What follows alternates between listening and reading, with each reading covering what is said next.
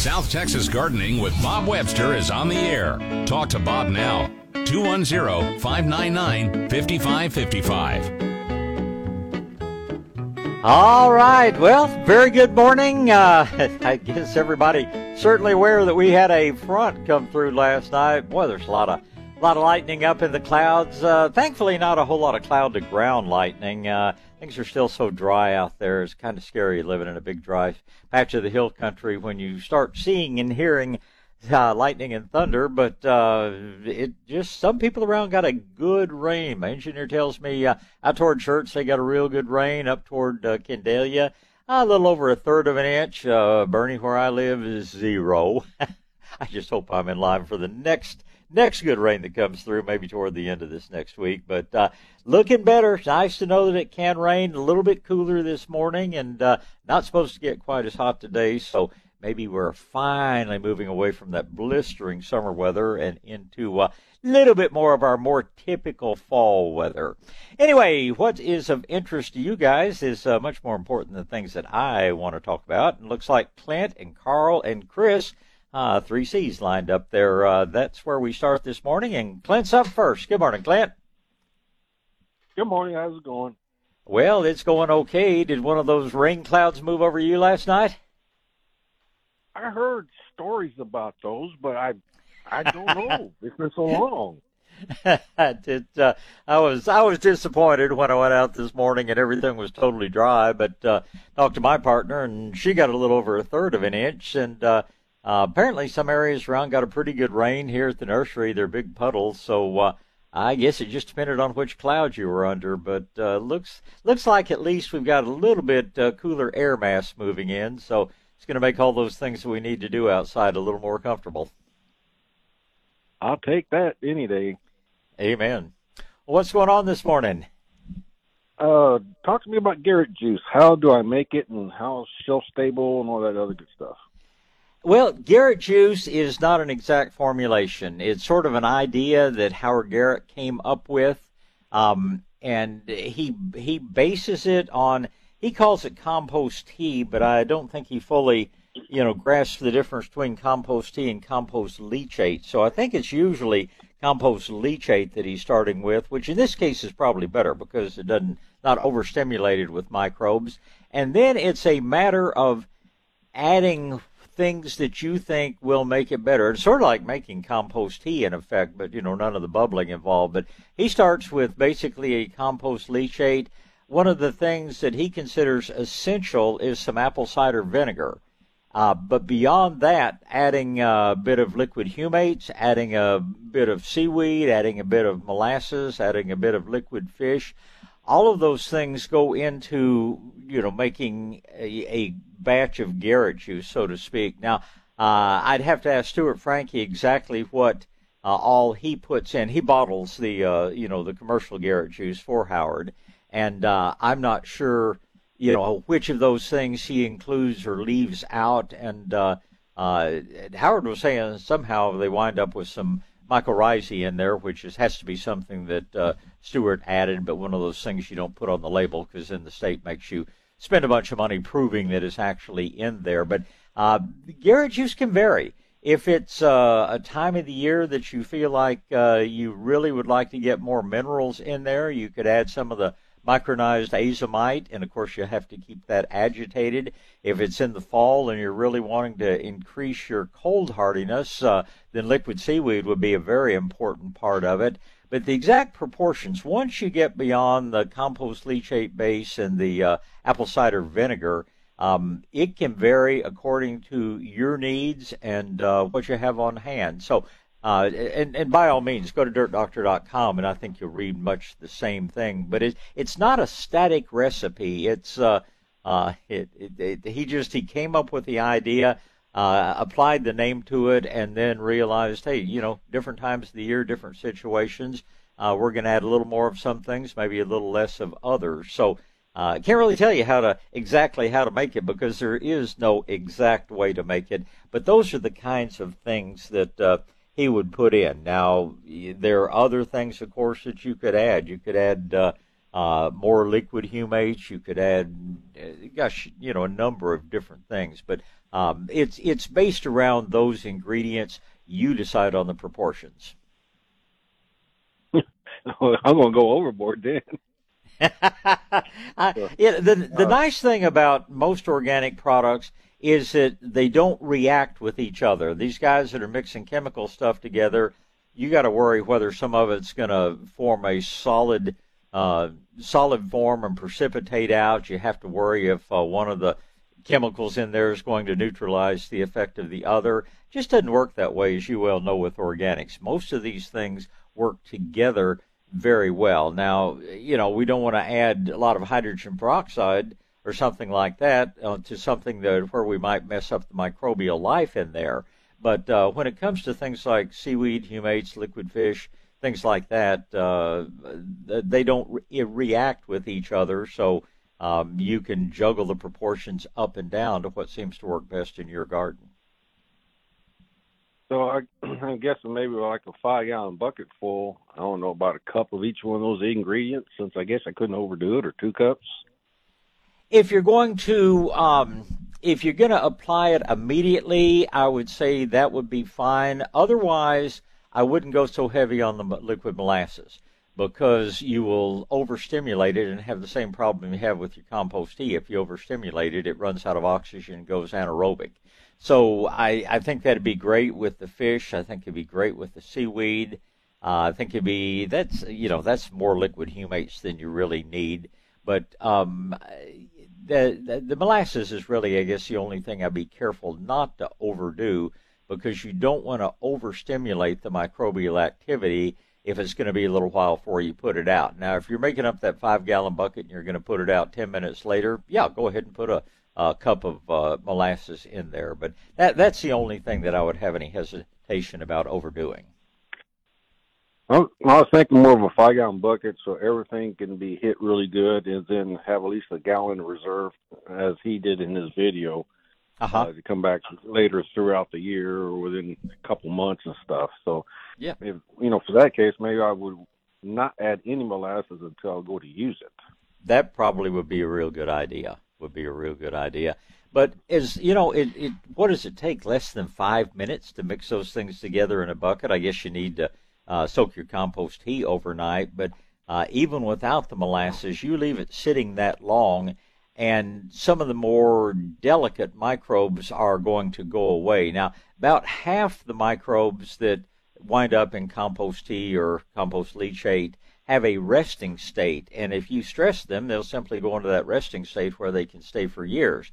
But the other half don't have a resting state, and if things get to the point they don't like it, they just fold up and die.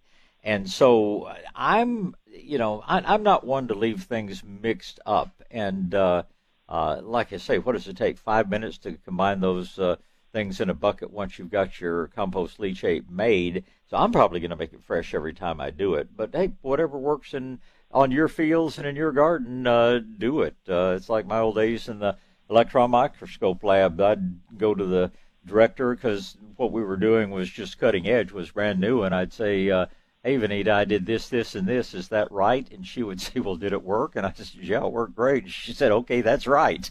So, anyway, uh, judge by your results and follow up from there. Okay, now for the azomite, uh, you said it never go dissolves; it just goes in suspension. Is there a good mineral mineralizer out there that will dissolve? No, no. Minerals by definition don't dissolve. Um, liquid things and things that uh, are not, you know, in basically a rock form. Azomite's a rock. Uh, it's mined, and uh, the one thing you want to do if you're using the azomite, of course, there are three different forms of the azomite. There's a very finely ground one that's almost like dust. Then there's the one that's uh, granular, and then there's the one that's called field grade, which may have some bigger chunks in it. And you certainly want to get the micronized form because that's what's going to stay in suspension the best. Uh, what I use in my garden is mostly the granular form because it's easy to grab a handful and sling it around. But if you're including it in any liquid mix, you want it ground as finely as possible so you get the, the fine ground form of it. Okay. So basically, it sounds like the Garrett juice is basically almost a compost tea without bubbling it. Well, it's compost tea with, uh, well, yeah, you're exactly right. Uh, most of those same things you're putting in there, you would put into a good compost tea, and uh, uh, that's that's a real good observation. We don't normally put the apple cider vinegar in compost tea, but uh, he considers that an essential part of Garrett juice. Okay, doke. And lastly, real quick, I, there's a plant that caught my interest. I think you called it a Mexican bird of paradise. A Mexican bird of paradise, or Caesal pinia. The common another common name is Pride of Barbados. Um, golly, if you drive down a street in San Antonio, you can hardly, you know, go a block without seeing several of them. It's just it's a bush that gets uh, anywhere from four to six feet tall, bright, bright yellow and orange flowers out in the full sun, and um, it's just there. There, there's several different Caesalpinias. This just happens to be the brightest and most showy, and I suspect somebody found it on the island of Barbados. I've been there, but I've never seen never seen it down there. But uh, uh, that's my guess. Is this probably just a form that came from that part of the Caribbean? And is that an absolute full sun uh, plant or yes, sir? Midday sun. Okay. okay. No, it the more sun, the more flowers. I'm thinking something that might be something my wife would really love to have. I bet it would be because you just don't have to do anything. I I've watered mine once this year and it just sits there and blooms. Wow Of course, it's been in for for six or eight years, and it's probably got roots all the way to Bandera County. But uh, uh, it's gone through the 21 degree or the uh, 21 winter, getting down below 10 degrees, and come right back out. So tough, hardy plant.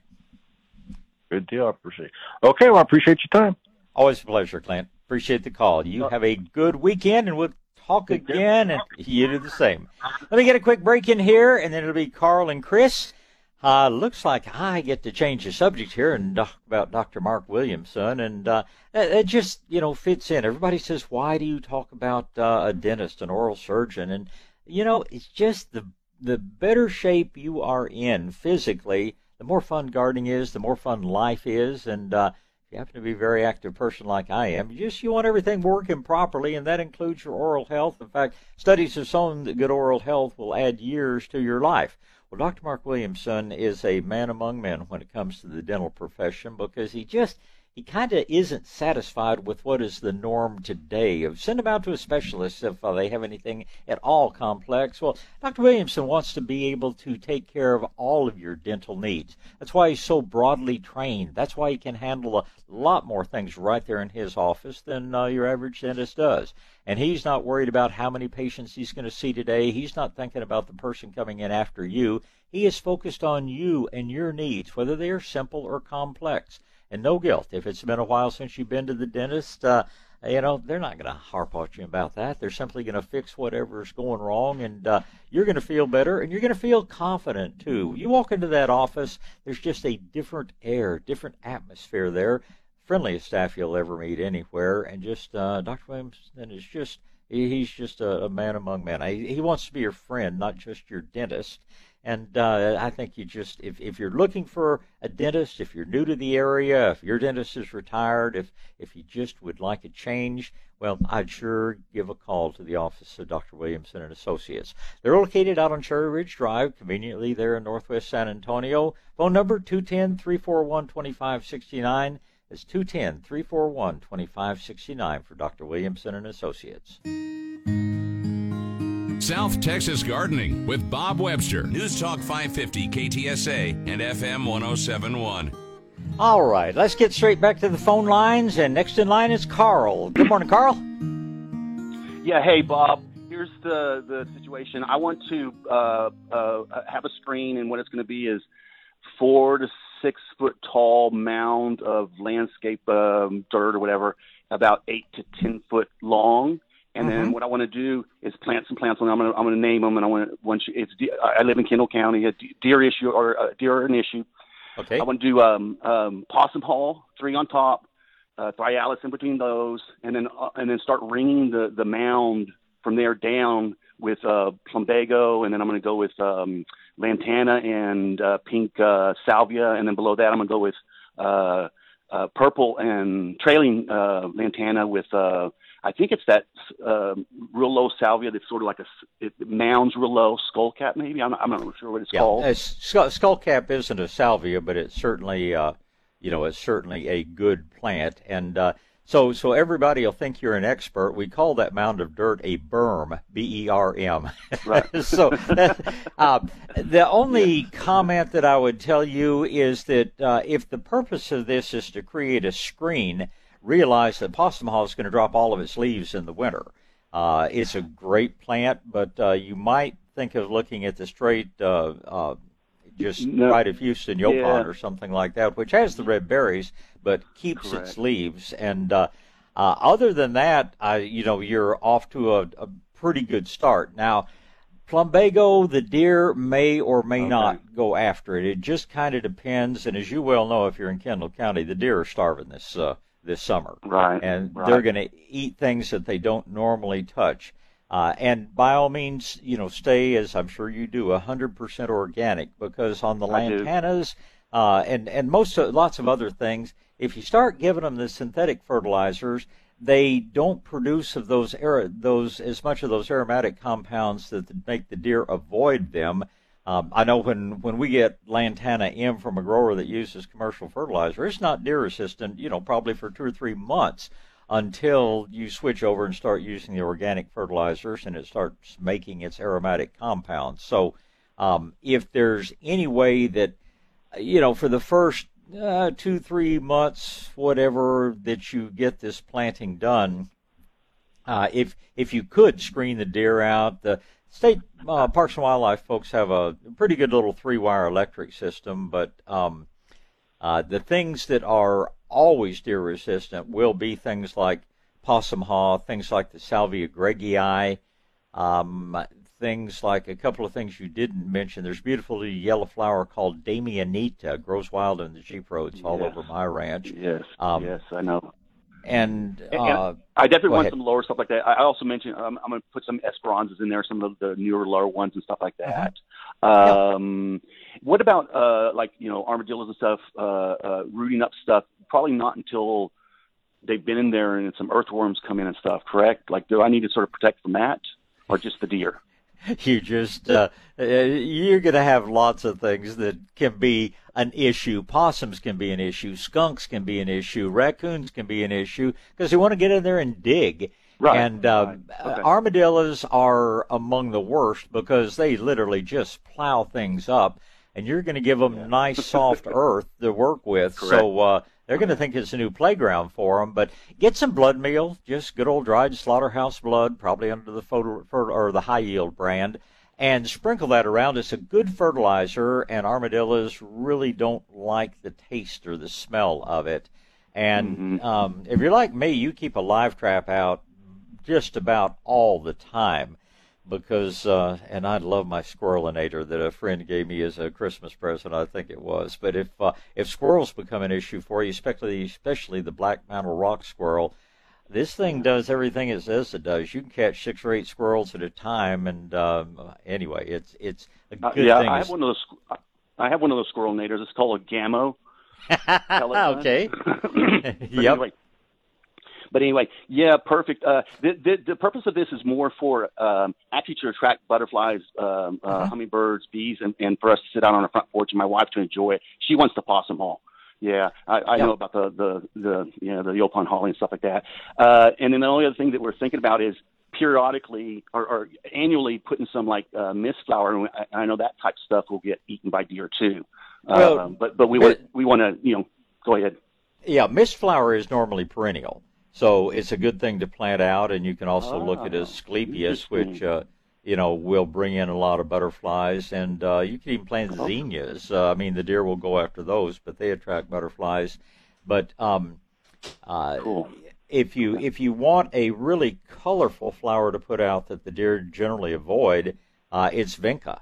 Uh, it's you know uh, vinca comes and and the newer varieties are much more resistant to the diseases that hit the older ones. So look for Cora, C O R A. Cora is one of the a whole Okay. group of them. There's Cora comes in a lot of different colors, but vinca is I, in my opinion, probably the most colorful annual you can plant, and unbelievably, it's very deer resistant. So uh, that would be something you can certainly, you know, certainly add in there. But uh, it sounds like you know you're getting into a good project, and Only problem is, once you get your berm done and planted, well, there's going to be a little space for a bed off to the right where we can plant something different. Off to the left, we can plant something different. And so pretty, No, pretty no. soon you're going to be uh, you're going to be watering a little bit more. Uh, one other plant to uh, look at, since this is uh, you know a small pleasure garden, is uh, you know what we call this sort of Mhm. area you're creating. Uh, but look at Pride of Barbados. Uh, it is in the summer months one of the most colorful things you can plant. The deer avoid it. Uh, I, I like I was saying earlier, mine has been in bloom all summer, and I think I've watered it once, and certainly haven't had much rain, and it just sits there and blooms up a storm. No insects, no diseases, and uh, uh, but it, it's another one that you certainly might look at including uh, in this. Sounds like it's just a real pretty spot you're going to create. Okay. Uh, yeah, I'm, I'm completely organic. I've been out here for 20 years, and you know, laying antennas out here, not being bothered. And then my last comment is just, uh, uh, you know, I've, planted uh, a beauty berry out here. Uh, one year I planted two in the back, and then a couple years later I planted two in the front. And it's interesting that the, they're, they're, they look different. They're, they're the, both purple kind, but the two in the uh, back look the same. The two in the front look the same. But anyway, my comment is, I've had to uh, water that uh, uh, beauty berry so much this year uh, compared to last year, uh, in previous uh, uh, uh, drought years. It, it, it, it, you know, it's bad for, It- for it- fat plant. Oh yeah, and of course uh, I'll be. We have a groundwater district meeting tomorrow night, and uh, I hate to see what the what the well levels are going to be. I blue, beautyberry to look nice takes water. Uh, if it Right. doesn't get water, it's going to hunker down. It's going to drop its leaves. It's not going to do the things, the reasons that you planted it, but it will survive. I I need to get out. It's, the heat's just been Oh, so unbearable. It's just not much fun hiking when it's 106 degrees. But uh, Mhm. I I need to walk around portions of my ranch where, and, and of course it's a shade loving plant. It doesn't want to be out in the full sun. But uh, I need Mhm. to take a look because I've got a lot of it growing natively up there. I hope by next year uh, we will have available uh, for you uh, a pure white form of beautyberry. We collected some uh, several years ago, and my business partner has. Two or three beautiful plants in her landscape, and they've put on a ton of seed this year. So uh, he doesn't know it yet, but one of my growers is going to get a big bag of seed with a request. Hey, see what you can do with these. I'm very hopeful uh, because she has always just a handful of seedlings spring up around them, and they always come true. But put in the hands of a professional, I hope we can. Uh, you know, get started, and from then on they can propagate it by cuttings. But the pure white form is absolutely beautiful as well. And together, you know, throw in some Turk's cap, and you've got you don't have to stray very far from the native palette. Uh, have some things Yeah. that'll really make a pretty bed. So anyway, something to look forward to, and I appreciate the All right. comment too. Thank you. Thank you, sir. You're welcome, Carl. Thank you, and goodbye. Uh, let's go ahead and talk to Chris here, and then we'll take our next break. Good morning, Chris. Good morning. Let me get you off of Bluetooth and into speaker on this phone. Yeah, what's Good going on? Hello. Oh, a situation and observation too, because it's been so hot. All I'm producing on almost all of my uh, squash, vines, acorn squash, etc., is nothing but male flowers. I'm assuming Mhm. it's because of the You're exactly right. Okay, and no females. Okay. Yeah, So if, as long as you can, as long as you're not trouble with the squash vine borers, uh, we've still got plenty of time to produce female flowers and for you to get some good squash this fall. But uh, I don't know that anybody really knows why that happens. But yeah, in the heat, it can be squash and cucumbers both uh, seem to produce uh, almost exclusively male flowers. When it cools down a little bit, you'll go back to having both. Okay, that's situation number one. That's what I thought. Situation number two, uh, I have my I, I have my tomatoes wrapped with uh, insulate, Mhm. keeping them good. And once they reach above the insulate, foot and a half, two feet, then I could pull the insulate off and put it around something else. Correct? Oh, sure. You don't even have to wait for them to get that tall. Once once they have been in the ground and exposed to what Texas has done to us by oh two, three, four weeks, they have adapted to the heat as much as they're going to. Uh, they're not going to mind the wind, the sun. You know, it may bleach the leaves a little bit because it's breaking down the chlorophyll faster than the plant can build it up. But it's just that first two, three, four weeks that they're moved from what was probably a pretty good greenhouse growing environment and thrown out into the hellish weather we've had this summer. Uh, after two, three, four weeks, they're they're adapted, and you can take your insulate off and use it for something else. Yeah, and so yesterday I picked up a bunch of uh, cole plants, and uh, I should protect them, keep them away since they lived in a nice, probably greenhouse somewhere while they were growing it's not as critical as it is with tomatoes. You know, you feel the leaves on those cole family plants. They're tougher, they're waxier, they're heavier. And uh, you compare that to a thin little leaf on a pepper plant or, you know, that kind of uh, meaty leaf that a tomato has. Those guys are going to be much more impacted than your cole family plants are. Now, if they're going from lower light to brighter light, yeah, you could end up with some sunburn but um, they're it'll be good to give them some protection. Uh, but they're they're a little bit tougher plant to begin with. So um, now, for whatever reason, of the of the cole family, I find cauliflower to be the biggest wimps. They're the ones that are most likely to have a problem. Uh, cabbage, broccoli, chard, uh, even Brussels sprouts, uh, or just somehow seem to be a, a little bit more durable plants than cauliflower. So uh, if anything, you might want to wait a week later to plant your cauliflower after you plant the others. Okay, so keep keep them in a semi shade like I have right now that gets you know good morning sun, but of course not the afternoon.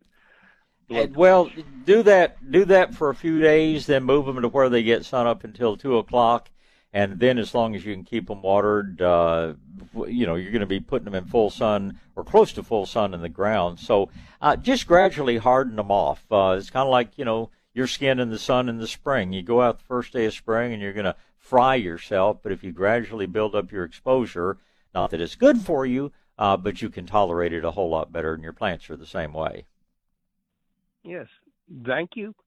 Appreciate it. Appreciate everyone who calls in to listen forever. well, we appreciate it, Chris. And you get out and have a great weekend. Let me get a break out of the way here. There are some open lines. Grab one if you like. 210 599 5555.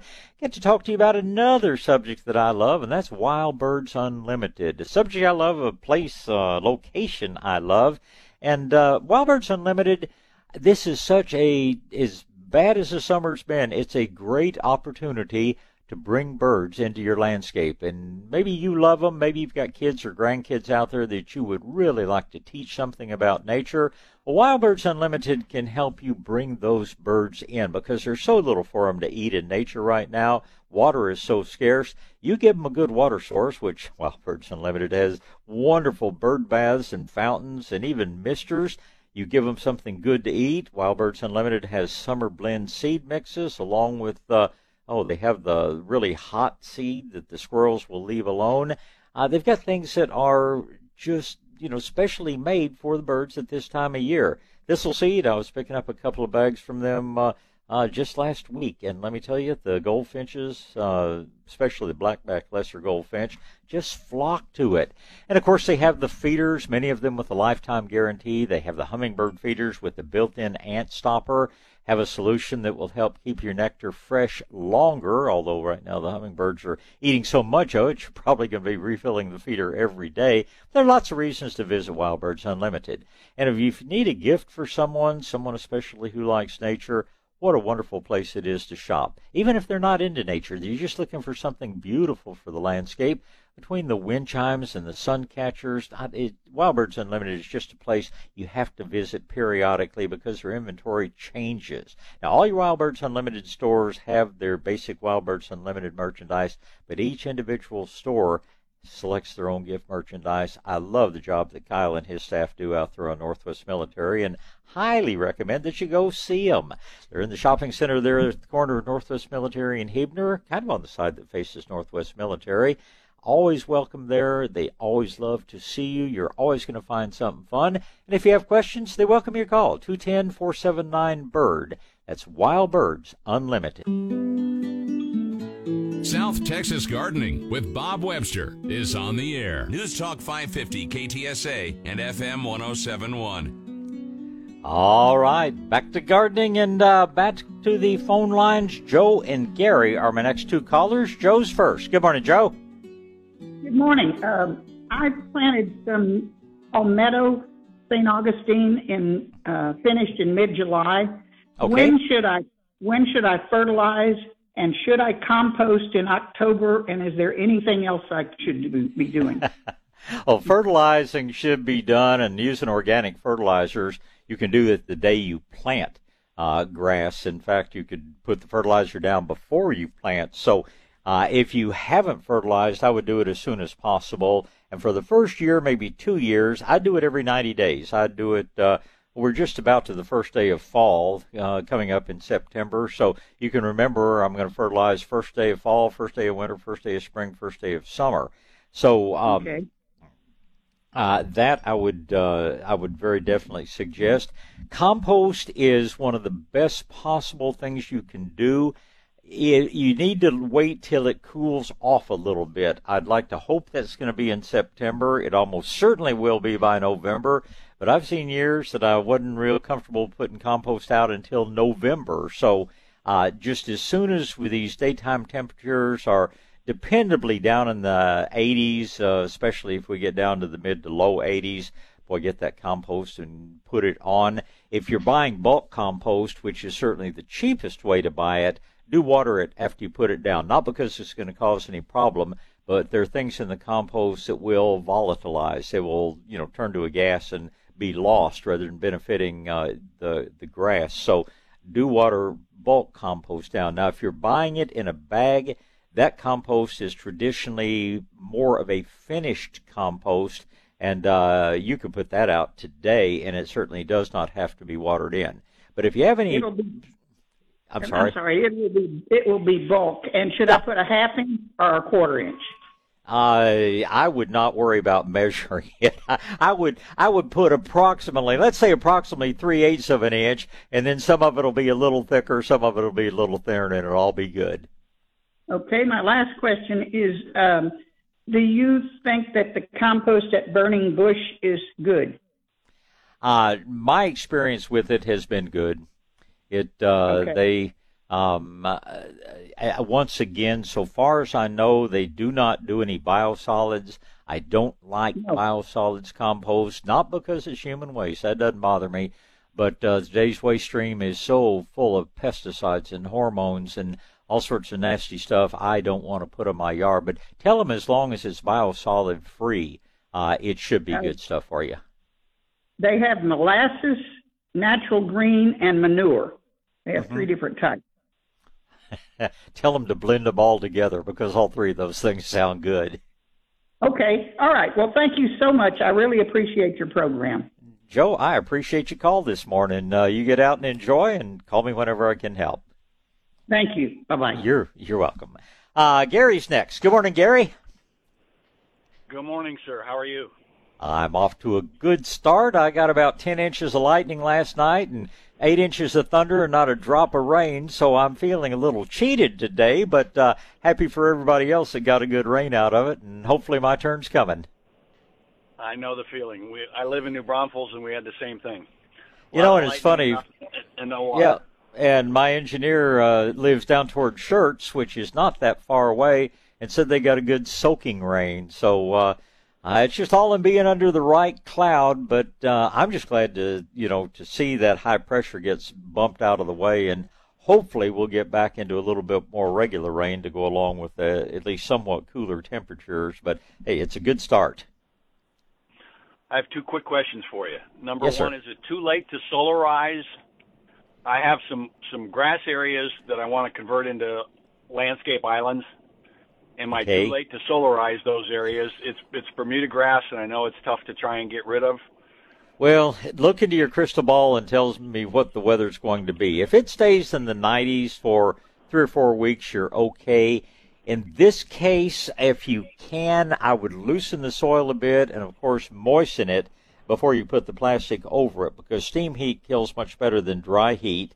And if the if the Bermuda is just a little bit green, if it's in a little bit of active growth, it's going to die more quickly. And that, that goes for whether you're spraying with vinegar and orange oil or whether you're solarizing. But uh, I I think you're probably good to solarize. But like I say, if if there's any way you can loosen the soil so that the heat and steam penetrate better, it will give you a more complete kill. Since uh, obviously you can't leave it on for eight or ten weeks and expect to stay hot for that long. But I suspect we're going to have adequately hot weather for the next four to six weeks. It should do a pretty good job for you.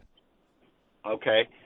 And have you had any luck? I know the dirt doctors talked about buffalo grass, mm-hmm. and I've got a pretty decent sized patch. Of, it's just natural Bermuda, and I want to make a better lawn out of it. And have you done any thinking or looking into that? I know you were talking to him about it a couple of weeks ago. Well, there are two different types of buffalo grass. There is a clumping type of buffalo grass that uh, uh, makes a great pasture grass, makes a great grass where you're just looking for green and you don't tend tend to mow it and treat it like a manicured yard. Uh, then there are your turf type buffalo grasses. The turf type buffalo grasses have the advantage of being perhaps our most drought tolerant grass out there, but unfortunately they don't compete well with uh, Bermuda and certainly not with St. Augustine. So uh, if you take really good care of your yard, if you fertilize and water regularly, your Bermuda is going to dominate the buffalo grass. Uh, if you're looking for something that you can pretty much ignore and have it look pretty good for you, and you have a good sunny area, then it's certainly worth considering. But it, it's one of those weird things where uh, the better care you take of it, uh, the more likely you are to have a problem with Bermuda out competing it. So if you're starting with a pretty much a clean palette, uh, if you're going two or three or four weeks between waterings instead of watering every week, probably a good choice. Okay. Thank you, sir. You are certainly welcome. Good questions. I appreciate the call. And uh, it looks like it's time for me to take another break here. I do have a couple of open lines, so grab one of them if you've been getting a busy signal. You know the number, 210 599 5555. I get to talk to you about Wild uh, Wild Birds Unlimited. Just talked about those guys. I get to talk about Southwest Metal Roofing Systems. And did I worry about the storm last night? No. I lay there and watched the lightning flash, heard the thunder rolling around out there, and even if it decided to hail, thank goodness it didn't for the benefit of my plants, I just don't worry about storms and weather with the Southwest Metal Roofing Systems roof on my home. Uh, my home even survived a, uh, as George Carlin would say, a near hit, not a near miss, but had a tornado go through a field not very far from my home. Lots of wind, no problem whatsoever. Our roof here at the nursery, Southwest Metal Roofing System, put on, what, 12, 15 years ago. It has stood up to baseball sized hail without damage. I just love the quality of the metal they use because it is truly lifetime quality and the workmanship, which is truly the best in the industry. They build these roofs to hurricane standards. And you have lots of choices too. Choices of colors, choices of styles. You can have a roof that looks like ceramic tile, for instance, without all the weight and without all the expense. Let me tell you, Southwest Metal Systems roofs are very reasonably priced, and they are truly the last roof you will ever put on your home. I remember asking uh, Tommy the uh, you know after we had that tornado here in San Antonio if any of their roofs were hurt, and he said only the ones the tree fell on. It's uh, it just is the I think the best looking roof and the most durable roof. They're energy efficient. They're going to save you money on your utility bills. Most insurance companies give a discount because they know that the roofs are not going to suffer storm damage. And even if you're in new construction, they do new construction as well as roof replacements. If you want to learn more, just give them a call. 210 822 6868. 210 822 6868. Just tell them you want a roof like they put on Shades of Green, the roof they put on my home, the roof they put on my partner's home, and so many of our customers and our friends that we've referred to them, and they all come away just absolutely loving their roofs from Southwest Metal Roofing Systems. South Texas Gardening with Bob Webster. News Talk 550 KTSA and FM 1071. All right, back to gardening. My next two callers are Lynn and Joey. Lynn is first in line. Good morning, Lynn. Good morning, Bob. How are you doing? Off to a good start. How about yourself? Pretty good, although just like you, we didn't get we got a lot of thunder and lightning, but no rain. Well, it's coming. I just don't know when, but uh, it will get here. Just got to hang on till then. oh, all right. So this is my dilemmas. I tried to uh, transplant um, plumbago, and I have no luck with it. I don't know what I'm doing wrong, but my my my mode of operation is that I I dig it dig up what I can and I put it in a bucket full of uh, water and um, HastaGro or Medina growing green and maybe some liquid molasses, liquid seaweed, and I'll let that sit in there until I dig my hole and then I mm-hmm. transplant it. And then I tend to water it every day or every other day, and it just dies on me. So what well, am, what am I doing? You're probably doing it at the wrong time of year. Uh, it is tough to move anything, especially a relatively tender plant like plumbago, uh, in anything except the real cool months of the year. November would be a good time to do it. Just mulch it heavily in case we get early cold. Um, February would be a good month to do it. But boy, once it really warms up, plumbago's tough to move. So I think you're probably sounds like you're you've got a real good game plan, but uh, um, you just need to wait for a little bit more moderate weather to put it into effect. I, I did it in the spring and it didn't survive, so I need to do it more winterish. You know, maybe Feb more like February, maybe. Maybe so, and be sure. Uh, like we talk about this with trees and big shrubs all the time, but as far as the watering goes, uh, be careful you're not keeping the ground too wet. Uh, you can spray over the foliage regularly, but always feel the soil before you water because if you water too often, you get so much water it displaces the oxygen in the soil. Roots have to have right. oxygen. If they don't get it, the roots right. die, and then the plants die. So, um, I that the, that's the only thing that I can think of that would keep that from being successful. Uh, your other option, if for whatever reason it just doesn't move to the ground well, would be uh, put it in a pot. Keep it in a pot for a month where you can really baby it along and let it get some new roots started and then take it out and replant it. And that way you're virtually 100% uh, sure to be able to get it because plumbago likes a good deal of sun. But uh, it would be nice to put it in a pot, be able to keep it in a little bit more bright shade area while it gets some roots regrown before you put it back out in that stressful area. So if you're not successful yeah. directly transplanting, uh, just put it in a gallon bucket, a two gallon bucket, whatever, uh, for six weeks. Uh, by that time, you should start seeing some new white roots coming out the holes in the bottom of the pot, and I think you'll be 100% successful transplanting it that way. Okay, I have done that in the past with no luck, but maybe I'm just maybe I'm just not good at this. I well, no, there's got to be a reason. I I suspect you're killing things with kindness. I suspect you're probably yeah. overdoing the watering, which is a kiss of death for lots of plants of and uh, yeah and and I know it's easier just to grab the hose and water, but you really got to take the time to stick your finger down in and be sure that soil's dry an inch deep before you water again. And don't rely on those stupid little things they call moisture meters. They don't work. Yeah, no, I didn't think they would. Okay, well, thank you. Now, what about transplanting uh, butterfly weed? Is is winter the best time for that as well? Winter, well, cool weather is a, probably a good time to transplant. Quite frankly, butterfly weed is usually propagated from cuttings or from seed. Mature plants can be because they've got uh, you know pretty thick roots. They just don't transplant real easily. I would tell you okay. that transplanting butterfly weed, April is probably going to be the best month of the year to do it. Okay, and what about cutting back um, uh, lantana. I bought these land. All my lantana died. Um, I thought I I think you know I lost more plants with the one night of freeze we had last winter that caught me. You know. Oh yeah. Wrong yeah. Than, many, pe- many did people did. With, uh, with Snowmageddon, I only lost my beloved lemon tree in that. But yeah. um, but uh, but I lost a bunch of lantana last year, and some of it I, I was going to replace, and as it turns out, it started. Some of it started coming up. tell you what, July. listen, I'm going to get uh, put you back on hold. Talk more in a second here on KTSA Radio. South Texas Gardening with Bob Webster is on the air. Talk to Bob now. 210 599 5555. All right, let's get back to gardening. Uh, we're going to talk a little more with Lynn, and then uh, we'll move on to Joey um, Lynn, you're asking about lantanas, and a lot of people had your same experience.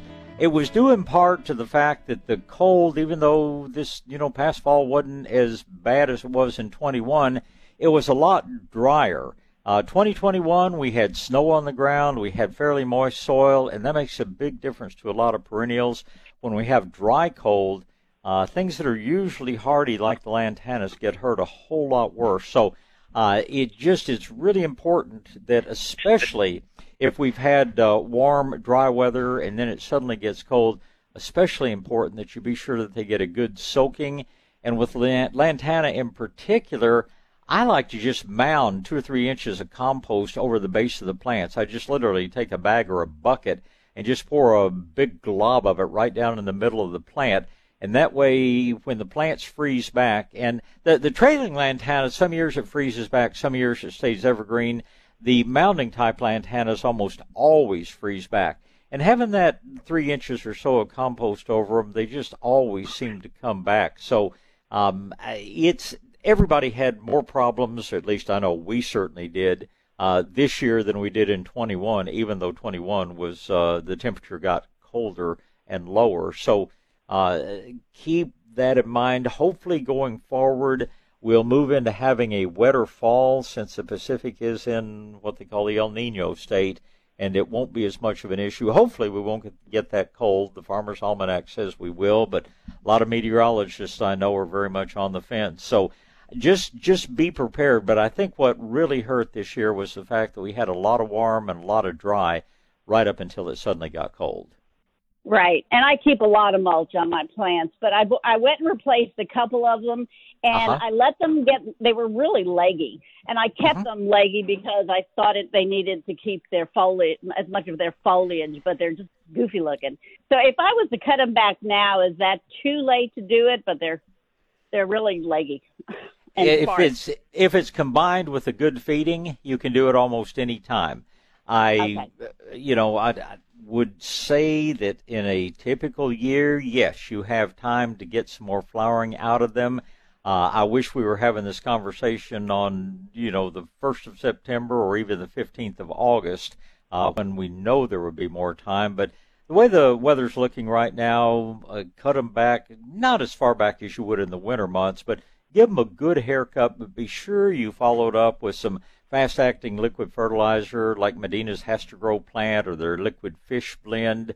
Uh, the dry fertilizers simply take a little bit longer for the microbes to process the nutrients to where the plants can make use of them. The liquid products, it's almost instantly available to them. Okay, so, well, uh, Sam is showing up on this week, Monday or Tuesday, so, um, but he only uses the dry, so right. that's that's not enough. Then I need to use the wet. Yeah, and liquid. it's not that much okay. trouble.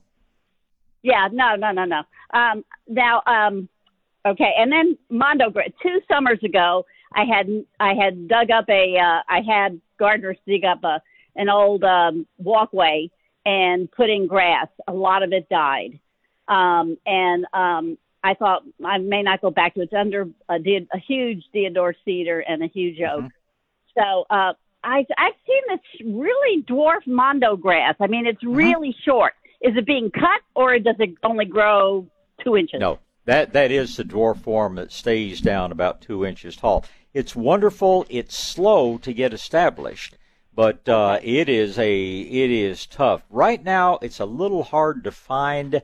Um, but yeah, I'm sure as we move into fall, the supply will increase. But uh, uh, aside from the fact, you know, you have to plant it a little closer together, which makes it more expensive to establish. And something like Asian jasmine but if it's not too big an area, it is absolutely one of my favorite ground covers because it is tough and hardy. Now, never mulch it. You don't ever want to be piling anything that's going to keep it too wet above ground level. But uh, it's cold hardy, it's drought tolerant, it's uh, insect and disease resistant. Uh, dwarf mondo, dwarf ophiopogon, dwarf monkey grass, whatever you want to call it, uh, is an outstanding plant. Now, I, that it, could that have been the case? I lost a lot of blue shade this past winter, which mm-hmm. normally I had enough to supply a city, but um, but I have lost a tremendous amount of it. Would that have been from watering too much, or would that have been from too dry and hot? Probably, um, probably too dry and hot. Uh, it's it, you know you get root damage if you water too much. You get root damage if it stays too dry. In most cases uh, with with a plant like blue shade, which is a little bit of a tender, tender, fleshy plant. it's going to be more a problem of too little water than too much.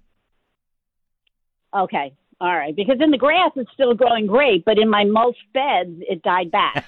And in that case, yeah, it, it, it could have been, you know, it could have been too wet if it was heavily mulched. But um, again, just don't trust the moisture meter. Don't trust the weather. Just go stick your finger down in. If it feels dry below the mulch, then it probably needs water. Still feels moist, wait another day or two or three. Oh, okay. Thank you so much, and and thanks for holding me over on the break. But oh, well, um, always my pleasure. Want to do our best to get all your questions in. So you have a wonderful weekend, and call me again and tell well, Sam I said hello. All right. Take care. Bye bye. Uh, goodbye. All right. Uh, next in line is going to be Joey. Then it's going to be Matt and Hank. Good morning, Joey.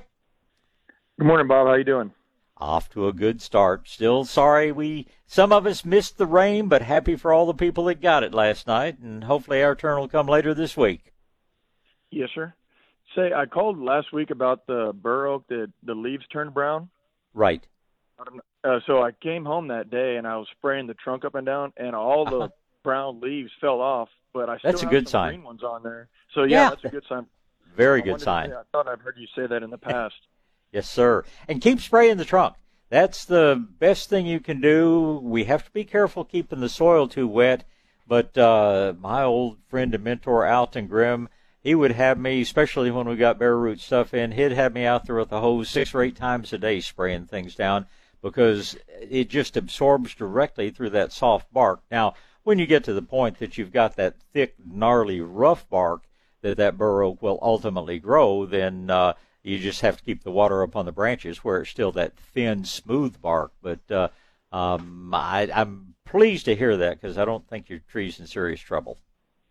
All right, awesome. I just wanted to double check that. I thought I'd heard you say that in the past that if the tree keeps all its leaves and turns brown, it's probably a goner. But if it sheds its leaves, there's still a chance it could survive. You're a you're a good listener. it's just the plant. The thing to remember, and I always like to talk about why, not just what but the plant's losing moisture constantly through a green leaf. The process is called transpiration, and uh, you know it, it, it's just it's shedding a lot of water faster than it can take it up through its roots. And so the natural thing for the tree to do is get rid of some of those leaves. It's like you got a bucket of water in there, you want it to drain out slowly, but it's got 10 holes in it. You go plug up nine of the holes so it grows out a little more slowly. And that's what your tree's doing. It's just getting it's just reducing its losses, so to speak. It's, it's going down to fewer leaves, so it doesn't carry on as much transpiration, which is sort of water conservative for it, and that's what you're doing. Awesome. Well, I got a pretty good rain last night good over here. Should I still should I still spray the the trunk today? You think? I would if you can. It's going to be hot and dry this afternoon, so. Uh, uh, as you do it two or three times if you have the time to do it. You'll never overdo it. You can certainly keep the ground too wet, but uh, I use the example of uh, propagation tables that a commercial grower would have. Uh, our growers, uh, they're they're in a real loose open medium, and they're just basically wetting the cuttings, and their misters come on 12, 15 times an afternoon. So uh, you're not really going to hurt anything. Uh, just like I say, don't keep soil too wet. Top of the tree, you'd love it if you'd uh, give it a spray as often as you can get around to it. Got you. Well, I appreciate it. Thank you for your time. It's always a pleasure. Thank you, sir. Ah, let's go ahead and talk to Matt. Good morning, Matt. Good morning, Bob. Happy Sunday. And to you as well, sir. What's going on today? A couple of quick questions for you. Uh, how much effect or influence does the size and texture of a pot have in an outdoor plant? That's a good question.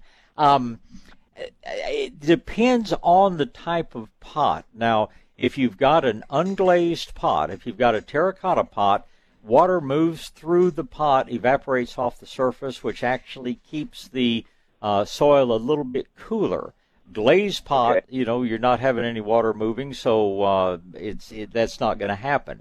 Uh, the darker the color, of a pot, the more heat it will absorb and transmit. A thick walled pot out of Asia, uh, that doesn't make any difference. A blue pot or dark blue pot is not going to be much different from a white pot. But if you're using a real thin walled pot, Uh, a dark colored pot, the soil is going to be 15, 20 degrees warmer, which on an afternoon can, you know, mean that the roots are not as happy. So uh, those things can, you know, come into play. Size of the pot is really critically important for most things. The bigger the pot, the more unevenly it dries out. And that's why we try not ever to put a small plant in a great big pot.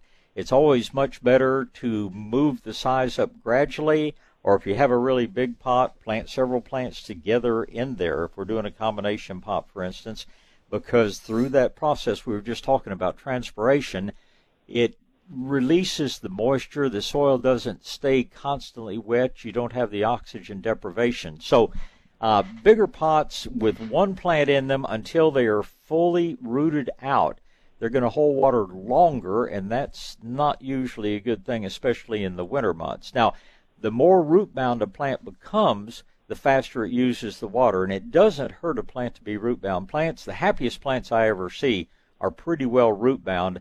Problem is, ultimately, it gets to the point that you're having to water them two or three times a day. When that happens, it's certainly time to get them into a bigger pot. But uh, generally speaking, where possible, it's better to move the plant up gradually. It's better to have a bigger plant to plant into a bigger pot, or putting multiple plants in there will accomplish the same thing. Um, beyond that, uh, I would stay away from metal pots unless they're really old. Uh, the zinc that they use to galvanize pots can be damaging to plant roots. Um, I tell people you know, if, if you are planting into a new zinc pot and you want the very best results, smear the inside of that pot with something like Vaseline. Take a cleaner's bag, press up against it, and trim around the top. Just you really don't want roots coming into contact with fresh galvanizing. That can be a little hard on them. That's not an issue with uh, you know with clay pots, uh, glazed or unglazed. So, God, it's sort of pot 101. What what am I failing to tell you that you need to know? Well, the uh, issue is we got two elephant ear plants. Uh huh. One is in a bigger pot and is kind of spindly. The other one is in about a half size pot of the big pot and is doing terrific. Yep. And that, that tells me exactly what we were talking about. The smaller pot is drying out more evenly. Uh, the bigger pot, it's probably staying too wet and that drives the oxygen out of the soil, and the plants, you know, just not. It's going to languish until the roots really get that pot filled out. Um, the if, if you ever put in a small plant like that, a small elephant ear in a big pot, put three of them in the pot because that kind of balances out where you've got more transpiration going on uh, to help the soil dry more quickly. Either that or keep the elephant ear in a smaller pot until it's much more root bound or move it up to a little bit bigger size. Let it fill that out before you put it in. But uh, uh, that doesn't surprise me at all. I would expect that uh, the smaller pot uh, is going to do a lot better. Okay, because the older, the bigger pot is a older plastic pot. Mm-hmm. That should make no difference whatsoever. Now, uh, I guess the one thing I would say about that is terracotta unglazed tends to dry out faster because moisture can move through and evaporate off the surface of the pot. A plastic okay. pot is non-porous, so a plastic pot is always going to hold water longer. So that that doesn't really surprise me at all. Age has something to do with the fact that it's plastic and doesn't breathe, so to speak. That has a lot to do with it. Okay. Uh, second question, quick one what would be a good, effective way to help eliminate or reduce the spread of a good old purple wandering Jew plant? Keep it in a pot. Uh, and and I say that half jokingly, but uh, it won't be a hundred percent. But you can actually dig a hole stick that pot and all down in the ground, and until the wandering Jew spreads out and starts taking root elsewhere, it will slow it down. And um, there's some plants that, that bloom best if they're root bound, like bougainvilleas. And I frequently tell people plant the bougainvillea pot and all because having that root system compacted is going to give you a lot more flowers. Uh, Now, in the case of uh, your wandering Jew, eventually it's going to crawl over the sides of the pot, start rooting into the soil around it. But uh, it's uh, it's just, especially the old-fashioned purple one, uh, which people generally just call purple heart. It's uh, Setcreasea botanically, but it's one of the toughest, hardiest plants out there. It's one of those plants that I tell people if you can't grow this stuff, you're going to have to switch to plastic because it's one of the easiest things going. But because of that, it can become invasive. Oh, yes, it does. Okay. All right, sir. That was it for me today. We appreciate the call, Matt. You have a great uh, Sunday. And uh, Hank, hang on a second. We need to get one more break in here. And uh, then you will be next. Couple of open lines. Grab line if you like. You know the number 210 599 5555. South Texas Gardening with Bob Webster is on the air. News Talk 550 KTSA and FM 1071. All right, it's going to be Hank and Pat and Jim. Hank is up first. Good morning, Hank. Morning, Bob. Morning, sir. Hey, I got a question. Is there any danger in using galvanized nails to nail decorations and different things to oak, oak trees? You know the uh, the danger is not from the galvanizing; it's from the you know the wound to the tree, and it's thought that that's the original oak wilt uh, infestation or infection, whatever you want to call it, uh, was found in Illinois, where people had nailed a basketball goal to a side of an oak tree. So I'm not big on nailing directly into a tree if you can avoid it. If you need to nail into a tree take a little bit of uh, any kind of paint or anything like that after you put the nail in. Just spray on the uh, on the bark around it. So uh, I wouldn't be that concerned about whether it's a galvanized nail or a bright nail, but uh, where possible, try try not to nail into a tree if you can avoid it. Okay, I was just want to add some decorations and bird feeders and stuff like that using small nails. I was just wondering. Yeah, use, uh, you can do that. Um, the and especially on bird feeders, I like. Uh, oh, I'm trying to remember what they call them. Um, they make a hook that is very broad on the top, so it will loop over a fairly big branch and then goes down to a smaller hook on the bottom. Uh, that's great for hanging bird feeders or you know hanging bird baths or wind chimes or things like that. Decorations where you can uh, still best, I, I like using something like monofilament fishing line that doesn't show.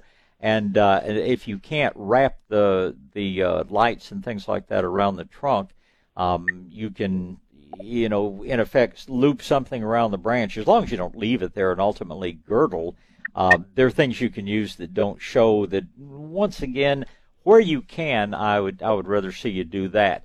Now, if you just need to put a hook into the tree, uh, just do it one time, spray it, and it doesn't have to be pruning paint. Just anything that seals it for about a week uh, will protect the tree. But uh, uh, woe be to the person who someday decides to cut that limb with a chainsaw and finds a nice chunk of metal embedded inside of it. But uh, uh, it, it's just you, you want to wound a tree as little as possible. I guess is what it comes down to. Okay, I got one more question. I got maple tree and some red buds that are completely browned out. The leaves are browned out. You think they're goners? You think they'll come back next year, or is it just drought stress? Did the did the leaves uh, are the leaves still attached to the tree, or did they brown off and then fall off? Uh, the maple they're still attached to the tree. The red buds are, are shedding leaves probably both of them are going to be okay. The maple is basically sunburned, but it can put out on a whole new set of leaves uh, in the spring. The red buds really, unless they're brand new, freshly planted plants, they would rather be dry than moist. And there are a lot of people who have killed a lot of red buds this summer, watering them too often. So where the leaves brown out and then drop off, there's pretty good chance that tree's going to come back out next spring. So I'm not really worried about either one of these, uh, and there's not a lot you can do about it. Just when you do water, feel the soil at the base of the tree, especially that red bud, and uh, be sure that you're not watering until it's dry a good couple of inches deep, because red buds would rather be on the brown side. Uh, with the maple, I'm pretty sure it's just sunburn and not a water issue. Okay. Well, thanks. Well, it's my pleasure. Thank you for the call this uh, morning. You get out and have a good Sunday, Hank. Thank you, sir. Uh, next in line is Pat. Uh, good morning, Pat. Good morning. How are you? Good morning. I'm off to a good start. It's a beautiful day out there. I just know it's going to be hot when I go outside, but not as hot as it was yesterday. So every little bit helps, and uh, but it is a beautiful Sunday out there. Yeah, it is. Okay. Well, I got four hopefully quick questions. Okay. One of them is about mulch. Uh-huh. I read, I, I bought uh, some uh, pine bark mulch. It's organic, uh State Pride, and then I went to Dirt Doctor and saw that he says that pine bark is almost worse than any kind of mulch because of its off gas. so I just wanted to because I love the way it looks and it said organic, and I thought it was okay. So what do you think? I think it's okay. I think it's not the best you could do. Uh, number one, pine bark is very floats away very very easily, and it's because it it came from a different soil type and everything else. It's not going to break down into the nutritious material that a local product would, uh, so to speak. But uh, if we if we look at the reasons that we mulch, we mulch to suppress weeds, we mulch to cool the soil, we mulch to maintain moisture in the soil and we mulch because the mulch breaks down and provides nutrients to the tree uh, or to the area that you have put it. Uh, the only place that pine barks fails is on that last one. It's not going to break down and really benefit your soil that much, but it is going to suppress weeds. It is going to keep the soil cooler. It is going to help retain moisture. So uh, it's definitely not the perfect mulch unless you live in Tyler, but uh, it's not a bad mulch by any means. Now, I am not a fan of dyed mulches because they can have very toxic things in them. Uh, this mulch that they make out of cocoa is deadly to dogs if they eat it, so I would never use that mulch anywhere. Well, I just would never use that mulch anywhere. But pine bark's cheap, and um, like I say, it, it has its its good qualities and its negative qualities. So I'm certainly not going to condemn it. But uh, I, you know, the stuff that you would get from the brush dump is actually probably better than that stuff is. And if you know a friend that's a tree trimmer or something like that, they actually have to pay to dump all those chippings after they chip up trees where they've been working. And uh, if you know anybody in that business, they'd probably happily dump a load of it for you because that way they don't have to pay to dispose of it and uh, mix a little compost with it, and that would be a really good mulch. So, uh, long answer to a short question. There's nothing wrong with pine bark, but uh, it's kind of like eating sawdust as opposed to eating steak. It's not that good for you, but it does fill you up. okay. All right. Okay. Moving along. Uh, uh, sun uh, eggplant. This was from from in the summer, but it, I see I planted a sun gold, and the same thing's happening to my sun gold. Uh, on the leaves, it um, it has it, the leaves kind of start turning yellow, and they have like really really small pinholes in them, almost like like a perforation. And I can't tell if it's an insect or if it's a disease or, or no, it's what. It's it's a little beetle. I don't think it's sun gold. Sun a tomato, but what you're describing is much more common on eggplant than on tomatoes. But um, uh, I, it's it's a little tiny black beetle called a flea beetle. Uh, the damage is Oh. cosmetic. If you want to eliminate it, spray with a little bit of spinosad on a cloudy day. But uh, it's not damaging the plant that much, and it doesn't seem to hurt the fruit at all. Okay, great, great. Yeah, no, I had it on the eggplant, and I just planted a sun gold tomato, and I went out there, and it seemed to have the same thing. So uh, Yeah. that's okay. Well, on the on the sun gold, it could be spider mites or it could be a beetle. But on eggplant, whether it's Ichiban or Black Beauty or whichever one of the eggplants, uh, that that particular insect damage is much more common than it is on tomatoes, and it's uh, it's one of the few things that we'll get after the foliage on eggplant. So I'm sure that's what it is on the eggplant. Tomato, maybe, maybe not. Okay. Uh, can I spray the the uh, tomato with the spinosad? Absolutely, absolutely. Uh, wash it. Uh, you know, I love sun gold. When I walk out in the garden in the afternoon, first thing I do is pick and eat about ten sun gold tomatoes, and I don't bother to wash them or anything.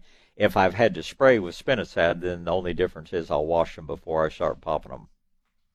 Okay, great. Okay.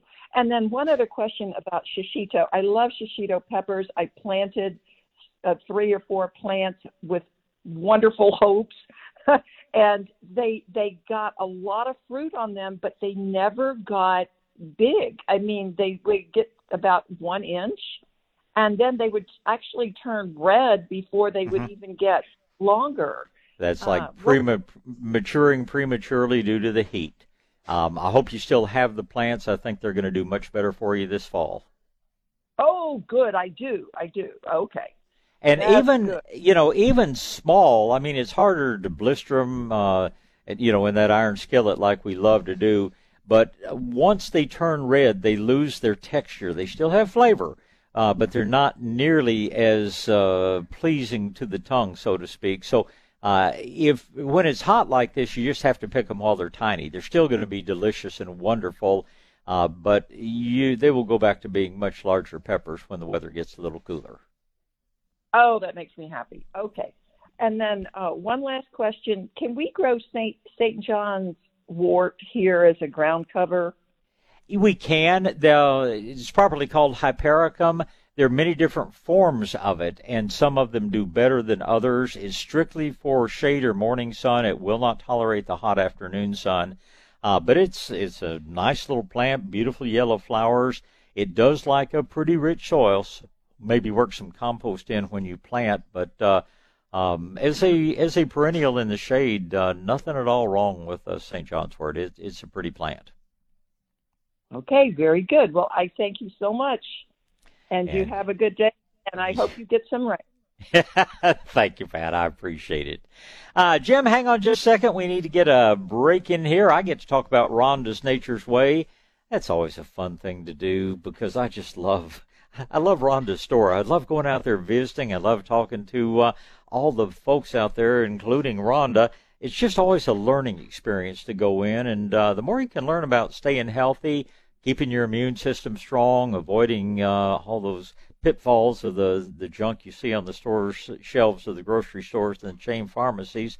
It's just fun to go to a professionally operated store where the folks are truly interested in helping you maintain your good health and they have absolutely top quality products to help you do that.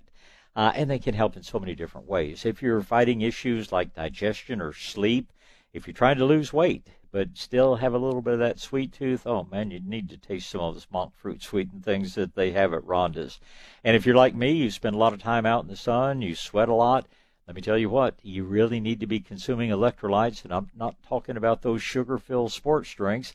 I like the one called Ultima, and Rhonda has several different flavors. You simply put that little straw of it into uh, eight ounces or so of water.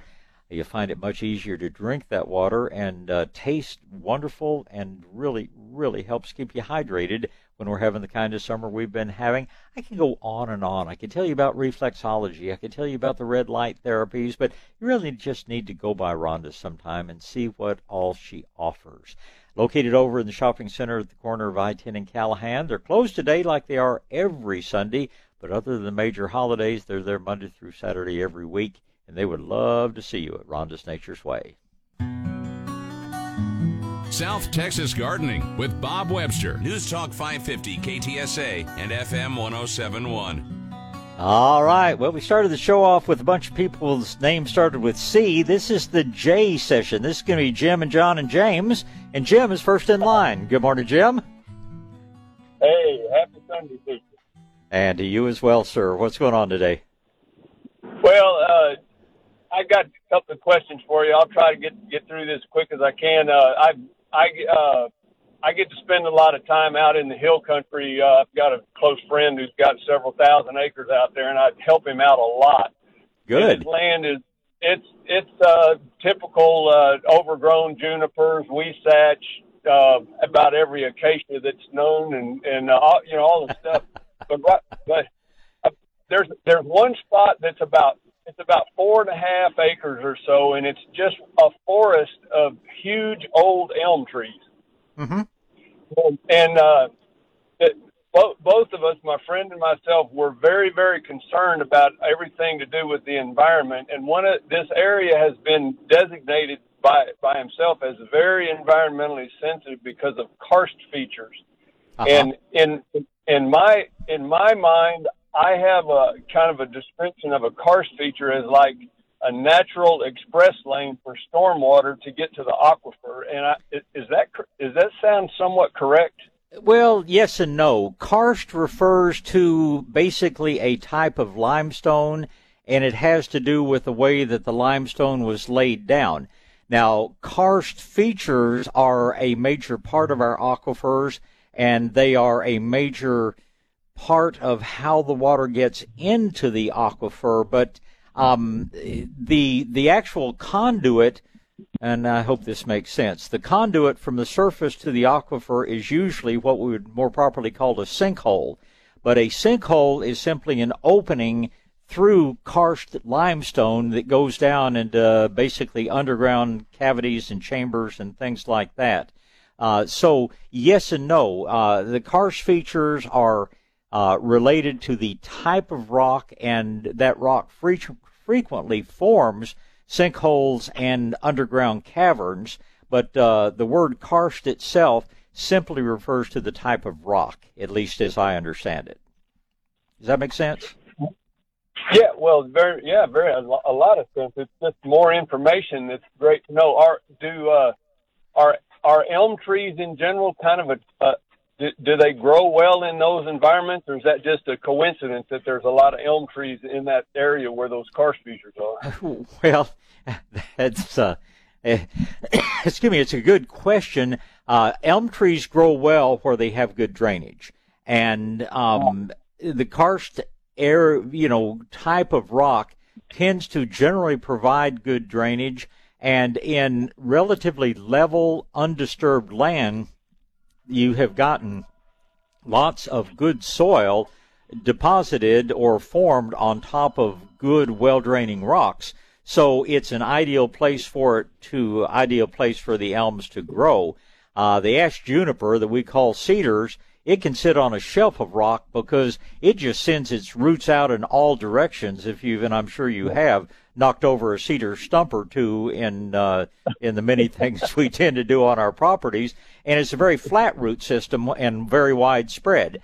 If you were to excavate the roots on those cedar elms, you would find that they are very fibrous and they grow down, you know, at least in a one to two ratio uh, as as to how far they spread out. So uh, this particular area is just, you know, very very good. It would also be very good for um, various types of oak be it the little bitty shin oaks. Uh, where I have real deep soil, I have a lot of Lacey's oak on my property, but uh, it, it just tells you what you already know that you have a soil and rock combination there that is uh, very agreeable to the way that cedar elms grow, and that maybe that's a little bit more of an explanation of uh, why you tend to see them in that area. Uh, I'm surprised that you don't see an increased number of live oaks and uh, you know, perhaps escarpment cherries and some of our other good native trees, uh, you know, around that area because it's it's just obviously uh, a place that's very conducive to root growth. Yeah, it seems like the elms kind of outgrow the oaks, and so that, there's a few of them in there, but it just seems like the the elms take over. Um, do you think that the the elms that are just turning brown right now that's a survival mechanism for them, or or we're going to lose some? Uh, depends on whether it rains or not. It's very definitely survival mechanism for them. Uh, the elms that I see close up, they're dropping leaves like mad, which is very definitely yeah. just survival mode. And uh, but if they're big trees, they've been through this before. They've been through the drought of the 50s. If they're really big trees, uh, there have been over the past 200 years, there have been worse drought than we are experiencing right now that those trees probably lived through. So without seeing them, I'm going to tell you uh, they're not in deep trouble unless this drought goes on for more months and months longer. Well, thank you. It's great talking to you again, and and uh, ha- have a nice rest of the weekend. And can I suggest that? Can I suggest something that that you guys might like to work on if you've got the time and the energy? And this is something that I did uh, on a hilltop at my ranch as time permits. I'm going to do it on a couple of other hilltops. But working uh, at the advice of a friend who was with Parks and Wildlife for many years, uh, we were talking about enhancing, you know, land for wildlife and other things. And he encouraged me to do what he called exclosures, uh, which is an area that, you know, you can, you, you keep the cattle and deer out of by simply cutting the cedar. And uh, I've done this probably my biggest exclosures about maybe three acres. And I went in and cut all the cedar out of it, but then I piled and made kind of a, a, a fence, a, a mound of cedar that the deer and cattle couldn't get over, uh, simply from the cedar that I had cut off of those three or four acres, and uh, made myself a little gate to get into it. And over two or three years, it's absolutely fascinating what happened. Uh, got so many native grasses coming out. In fact, they even choked out the uh, KR blue stem coming up. Uh, the shin oak and some of the other things that uh, the evergreen sumac, things that the browsing animals had kept eaten down. Uh, it has turned into just a totally different little area uh, that's in effect a, a totally different ecosystem. Uh, we are talking about not the golden cheek warblers, but uh, one of the uh, um, I'm trying to remember which one that was endangered. Now it's just threatened, but uh, loves the shin oak, which and and I just had you know small mottes of shin oak that were were pretty much being dominated by the juniper now I've got shin oak that's about five feet tall, which is ideal, which is so thick you can't walk through it. So if if you want to do something fun and watch what can happen to the land, um, create some exclosures. They can be. My first one was uh, about 30 feet across, and like I said, my latest one's about three to four acres.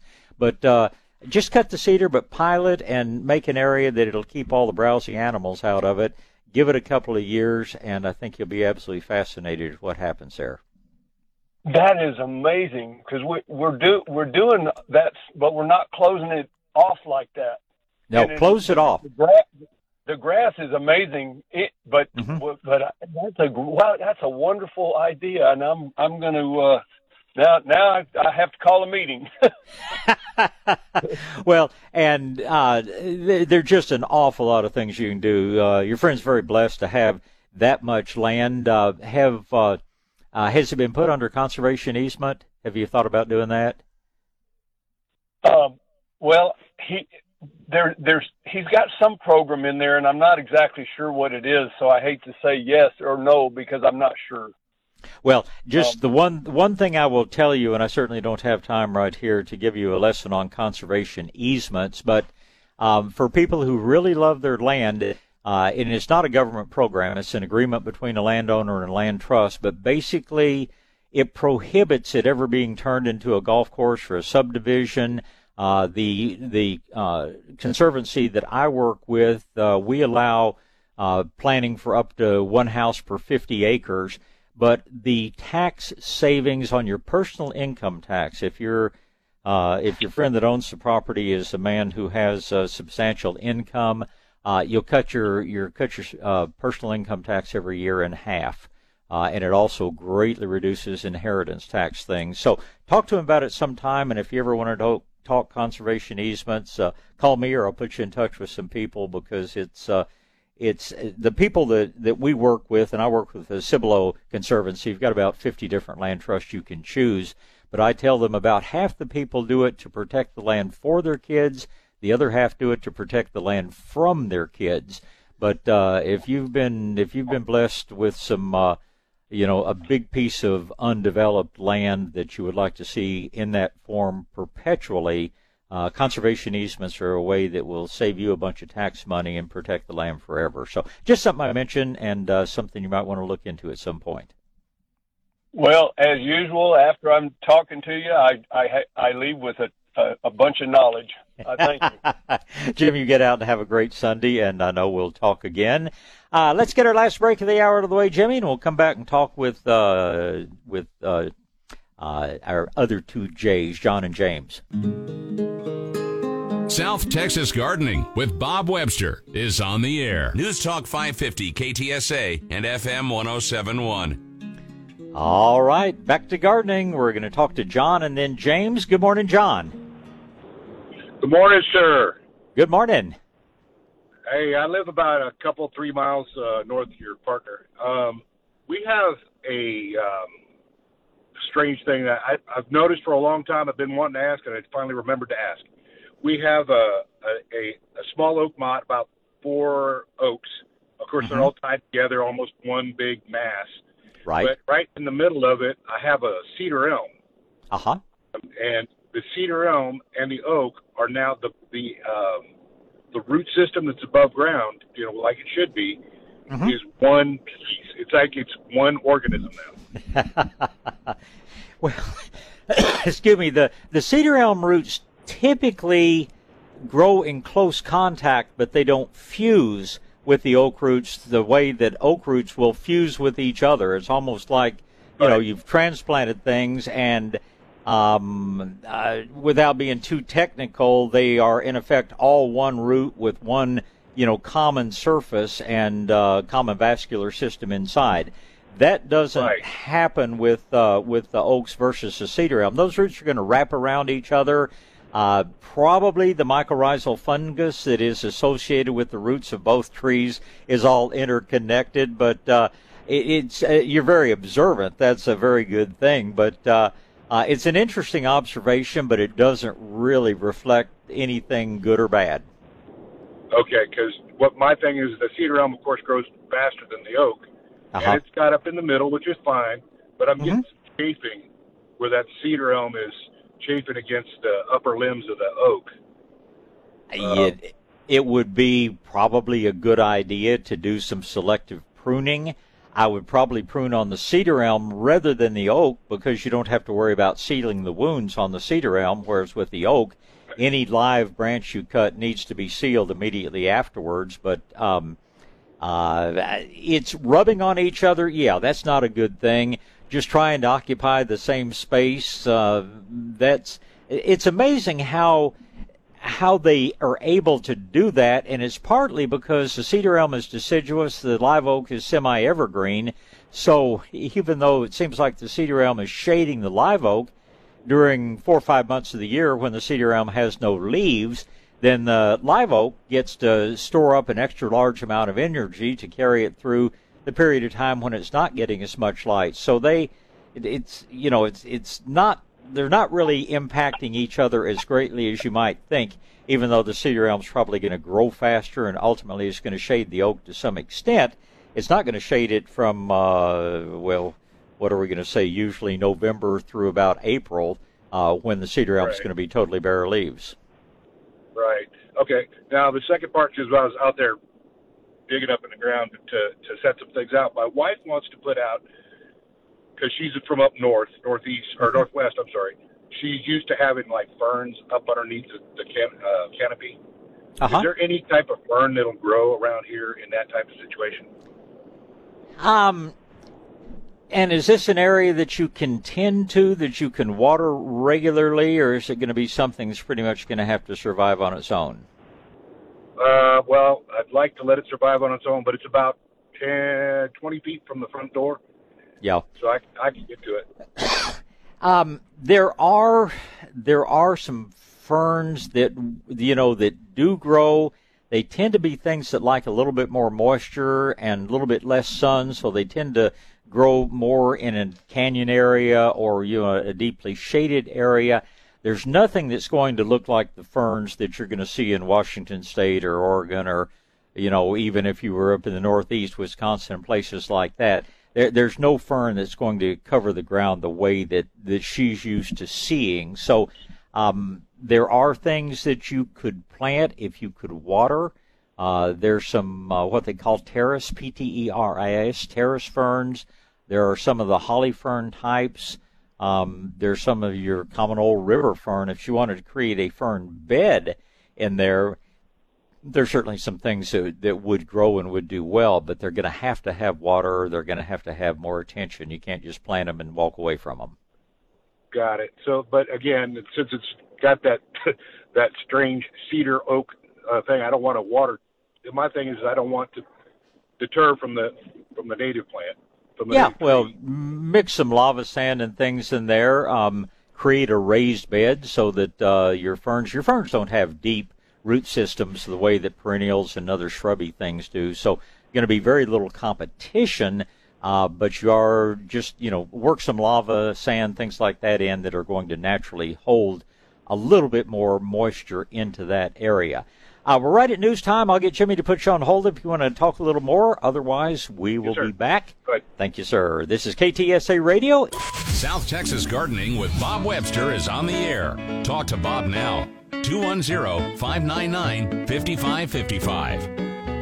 All right, we are back to gardening. John's got one more question for us, and we're going to call to James and Kat. Uh, back to the discussion, John. What else can we talk about? Well, the last thing is since uh, we, we we got rid of every dang cedar, which is great, uh, out of our place about 15 years ago. I have nothing left to make mulch out of, so I'm having to go out and buy it. There's a, which is, I mean, it's a good thing. It's a good thing. Oh yeah, yeah. Uh, uh, the uh, well, there's a place right here on 3351. Been here for a little bit, and I've talked to some of the people working there. They say they don't add anything. I don't like throwing names out there. Uh, mm-hmm if I could. It's called GeoSource. Um, yeah. Do you know yeah, anything uh, about them? Are they worth a darn? Or they're they're a very environmentally sensitive company. They, they it's a very interesting piece of property. Um, my only objection is they're expensive. Uh, they they make okay. a good product, but it's a little bit higher than what you're going to pay at site pay at SiteOne or some of the other uh, material yards. But uh, they, they're doing a good thing. They're very uh, environmentally friendly in, in what they do, and I have uh, I have no negatives against them. They do a good job. Uh, it's just people that uh, and, and you know we've got our own chipper. We tend to make our own mulch on our own property from our cedars and all. So I uh, don't buy a lot from them, but uh, they have it's a very uniform. It's a very nice material. Is it better than what you get basically for free over at the uh, brush dump over near Boerne, the Kendall County uh, recycling material they make is uh, a lot cheaper, but it's not nearly as you know clean and nice as what you're going to get from GeoSource. So, don't know if that answers your question. They're good people with a good product if you've got deep pockets. no, no, I'm from Kendall County. I don't have deep pockets. I, I, don't live in the Dominion. there you go. All right. Or, or, in Cordillera. there you go. Or Cordillera. There you go. Thank you, sir. You're certainly welcome. Thank you. I appreciate the call. All right. Uh, next in line is James. Good morning, James. How you doing, Bob? I'm good. How about yourself? I'm doing all right. I'm out here in uh, Somerset, Texas. I have a couple of questions. Okay. Uh, I like the, the shrimp plants. Uh huh. I got some growing, and I got these little black specks on them. What I have been doing is just cutting the flower off, mm-hmm. and it promotes growth. But is that the right thing to do with those? It doesn't matter. It makes no difference whatsoever. It's just something that shrimp plants do in the heat. They are one of the toughest plants out there. The hummingbirds love them. They are one of oh, the most yes, they do. one of the most dependable perennials that uh, you could manage to name. Um, deadheading them, taking the old flowers off, in my experience, doesn't really seem to increase the number of flowers. They go right on producing flowers whether you deadhead them or not. So uh, it's up to you. I, I wouldn't cut them back severely. If you're going to cut them back severely, you need to do it in uh, early spring, say about March or so. Uh, but to go through right. and do a little cosmetic trimming on them, just like cutting your hair, you make it look any way you want to make it look. Leaving the black on there, is that going to hurt the plant? Is it something that brushes off, or it's something that is actually uh, a part of the leaf? Actually, it's part of the leaf. It's not on the ends. Yeah, it's probably it's it's a little bit of what we call a cercospora fungus. It's not going to hurt. It's uh, cosmetically, you know, it keeps them from being a beautiful, perfect plant, but it's not something exactly that's going to spread or cause any other issue. Uh, if you've got the time and energy to clip it off, uh, if you leave it there, your shrimp plant's going to do fine anyway. Well, I have been fertilizing, you know, every two weeks in the evening Yeah. time. That's what they say the best time to fertilize. One one other question about the firecracker plants. Uh huh. Do they? Where I'm at out here in Somerset, it's a lot of sandy loam. Right. And this firecracker plant is planted just in the ground. It's not in a pot or anything. Mm-hmm. And I, I can dig down in that sandy loam, not even a foot, and it's already moist. Right. You know, so anyway, do they need a lot of water or do they like dry peat? Once they are established, uh, they they don't require much of anything from you. It takes them a while to really root out. I think they are more hurt by too much water than by too little. But uh, if you're going to plant more of them, I would do it uh, not in the middle of the winter, but in the cooler months of the year. Get them well established, and they will require very little. I mean, they, they do like to be watered occasionally, but they probably would like about the same watering as your shrimp plants like. I think you're right. I've been fertilizing them, and, and the shrimp plants and the firecracker, so they, they get the morning sun, not the hot afternoon sun. Yeah, that's fine. The firecracker will take the hot afternoon sun better than the shrimp will, but um, you know when you put that much stress on it, you've got to be that much more careful about your watering. Uh, are they are the firecrackers flowering well for you?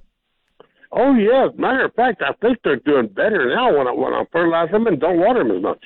I think you're probably exactly right. Whatever you're doing, just keep it up. The hummingbirds will love you for it, uh, for the firecracker as well as for the shrimp plant. It's uh, uh, botanically it's called Russelia. Uh, there is, I don't know if you know, there's a gold form as well as that orange red form. Uh, there's a form that has bigger leaves, and then the more common one has uh, smaller leaves. So there's more than one form of the firecracker plant. If you really like it, you can get some variety in there as well. Well, there's there's, two, there's a couple of forms of the shrimp plant also. Oh yeah, yeah. Now the the yellow plant that people mistakenly think of as shrimp uh, is actually an annual plant uh, called Pachystachys, but there is a yellow shrimp. It's more of a uh, kind of a greenish yellow color, uh, but it it gets ugly. It doesn't drop its old blooms, and uh, it, it's just not nearly as pretty as that coral colored one. There is a plant that is very closely related to shrimp plant, but totally different anatomically. Uh, that's called Mexican honeysuckle. It's not a honeysuckle, but it's a pretty plant with an orange red flower. And if you're doing well with your shrimp plant, you might plant some Mexican honeysuckle. Uh, it, it's showier. Uh, the color is much brighter than it is on the shrimp plant, but they're both the same genus, uh, Justicia. Uh, but that might be if you're looking to add another plant to your collection out there. Look at the so-called Mexican honey, honeysuckle. I think you'd love it as well. I wonder if uh, Panics would have that. Call them and see six four eight one three zero three. Not that they answer Yes, their sir. phone very much, but uh, right. Well, thank you very much, Bob. You're certainly welcome. I appreciate the call, James. Thank you. All right, bye-bye. Uh, yeah, we've got time to talk to Kat before we take a break. Good morning, Kat. Good morning. Uh, how are you? I'm off to a good start. It's uh, it's a little cooler, and we got to see a lot of lightning and thunder, and some folks got a good rain out of it last night. So kind of broke that cycle of 105 degree heat, which I'm very glad of. Yeah, me too. I got a question. I was finally able to identify something called a Chinese parasol tree. I've got one on the side of my house that's like 30 foot high, and and a and a smaller one in the backyard. I didn't plant these; they just kind of, you know, have popped up. The Um, birds do are that. These, are, are these trees? Are they any any good? I I don't know anything about them, other than uh I don't know anything about them. Period. Okay. They're they're very soft wooded. They're not very long lived. Uh, they're more commonly called the chinaberry tree. But uh, the chinaberries have two forms. One of them is more upright. One of them is slightly more spreading, which is one they call parasol because it's uh, oh the the canopy is more umbrella shaped. I suspect That's you exactly have that's exactly what I have. Yeah. yeah. Uh-huh. Now, again, they if they live 15, 20 years, that's a that's an old tree. I used to hate them when I lived in Dallas because uh, I managed a nursery up there that had one of them growing over a plastic greenhouse, and every time the wind blew, limbs would come tumbling out of that tree and make holes in the roofs of the greenhouse, and I get a call in the middle of the night to go fix them. So, other than that, um, they're not a bad tree. They uh, they also, in my younger life, they provided some humor because they will make a lot of sort of uh, oh an amber colored berry and uh, or seed. They stay on the on the trees and eventually they ferment. And right down the three houses down from my grandfather's house where I spent a lot of time, there was a big tree there, and the robins would sit up there and they would eat the berries until they got drunk on the fermented berries and fell out of the tree. the neighbor had a wise old tomcat. He never chased he never chased birds, but I'd look out and he'd be sitting out there underneath the tree looking up just waiting for dinner to fall from heaven and land on the ground next to him, in which case he'd Oh, grab one of them and walk out. So anyway, oh, I, that's funny. Nature nature is endlessly entertaining. So um, you've got a tree that's not it's it's not a good long term tree. It's a weak wooded tree. It may get broken up if we have an ice storm, but uh, it does have interesting purple flowers in the spring and. It's uh, uh, it it can provide some humor. The birds, I don't know why it is, but they wait till they start fermenting and then they start eating them, and it has somewhat the same effect that fermented beverages have on some people. So um, that that's probably more information than you need to know, but that's what you're looking at. It's a China berry or Chinese umbrella tree. Can I ask you one more quick question? Of course. I have a, uh oh oh gosh, I can't even think of the name. It's the flowering tree. Um Crepe myrtle. crepe myrtle. Crepe Okay. myrtle, yes. Okay, it looks like it's more than half dead. At, at the top, it's got uh, uh, uh, ball moss on it, Mm-hmm. but at the bottom, it's like it's sprouting new um, Yeah, new, new- uh, new leaves and and things it's, coming up. It's leafing. Yep. Is this worth saving, or is it something I should just try to get rid of? Well, it's it has nothing to do with the ball moss. Ball moss is simply using that as a place to hang on and grow. It's not a parasite. It's not taking anything away from it. Uh, crepe myrtles, they, I, I would bet you that nine out of ten crepe myrtles in San Antonio are buried too deeply in the ground. They, uh, they were buried, you know, they were planted way too deep, and over time, having that soil piled above the normal root flare weakens them, and they start having a lot of dead wood in them. They ha- it has the potential to come back and once again be a beautiful plant again, whether it's grows as a shrub, which is its natural way, or whether you prune it and make a tree out of it. But um, they're suffering from the drought. But the first thing I would do is get out there and start digging around the base of the trunk. That trunk should, you know, flare out when it gets to the ground level. If it's a big old mature tree, uh, that that root flare could be 18 inches across, even if the trunk was only five or six inches wide. So dig down until you find where not the little fibrous roots, but where the major roots flare out from the side, and the trunk should be exposed to where it has air circulation around it all the way down to that point. And over time, that's why many crepe myrtles go into sort of a decline. Now, I'm sure the drought has something to do with it, but if you will do the root flare uh, exposure, if you will fertilize, if you will water, uh, there, we're not going to know until next spring whether that top is truly dead or whether it's going to leaf back out again. It may just be dropping leaves because of the summer and it may come back on its own. But if you like Well, to plant I've, it, I've, had this. I've had it for about thirty or more years, and it's never, never looked like it. It's Well- never flourished at all. well, I, I suspect No it's buried too. I, I, no matter what I've, you know, like I've done the, I've done the try to expose the roots in, in the past, but Mhm. it just doesn't seem to be successful. Well, in that case, I'd say it's probably time for a new crepe myrtle. The varieties we had 30 years ago are not nearly as intensely colored. They didn't. They don't bloom over nearly as long a period of time as some of the new hybrids. Uh, if you've done everything you possibly can for this tree and it's still not cooperating, uh, wave a chainsaw at it and see if that makes it shape up. If not, you know, go. I, I, I've known plants that it that. Nah, I'm teasing, but uh, yeah, threaten it with a chainsaw. If it doesn't shape up, then take it out and plant a new one.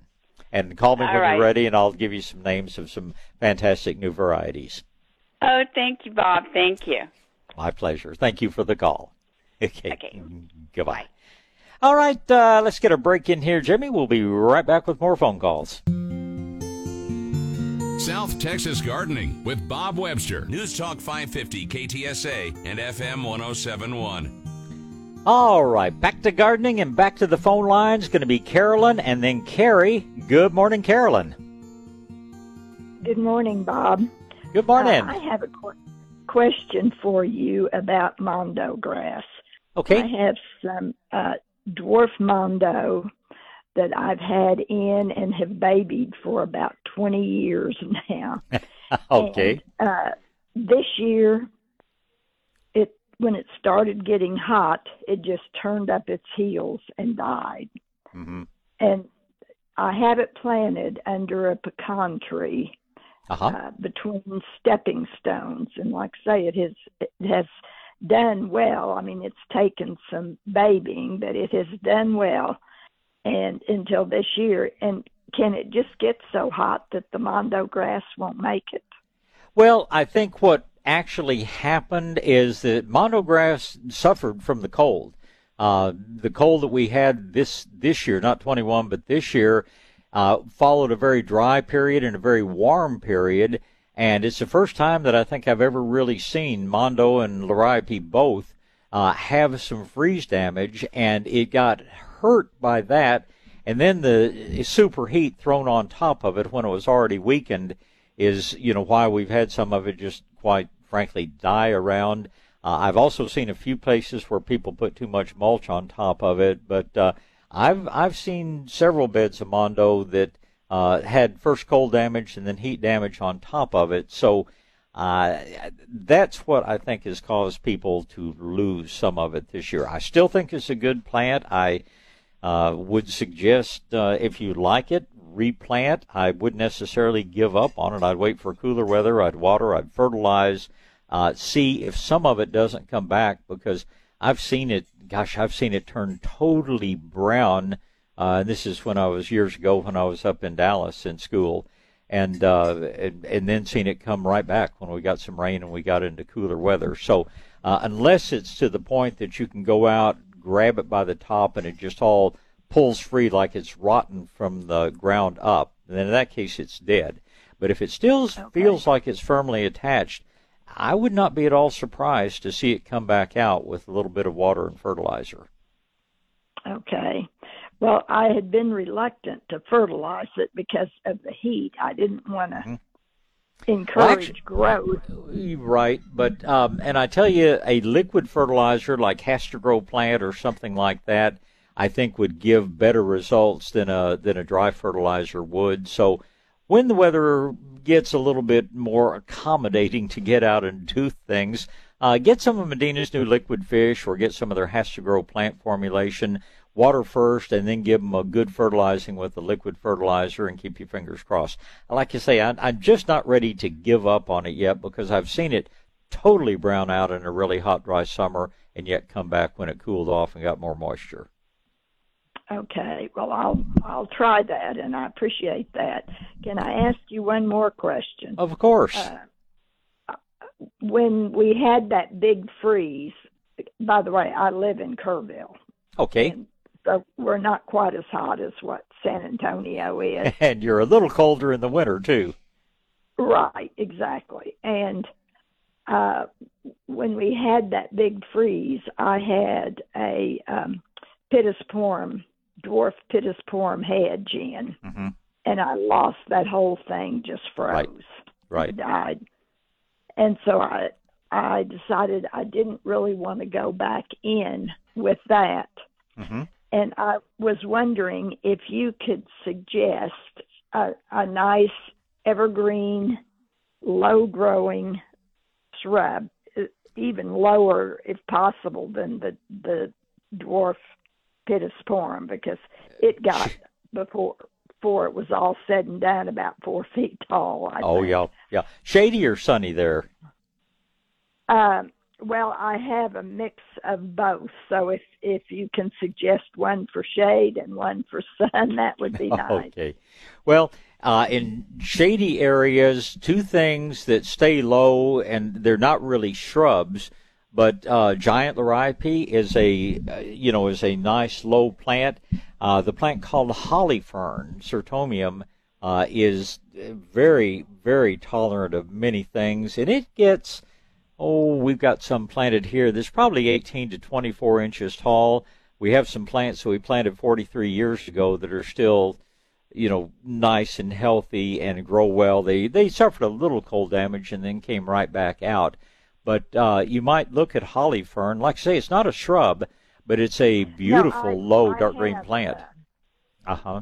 Holly fern in one of my beds, and I Right. do like it. Now mine uh, died totally back during this winter, and it it's been very slow to come out this year. I only have about three or four fawns on each plant, and they Well, yeah. plants. Again, fertilize and and they will regrow better. The the one shrub-like plant, and it won't grow in deep shade, but in bright shade.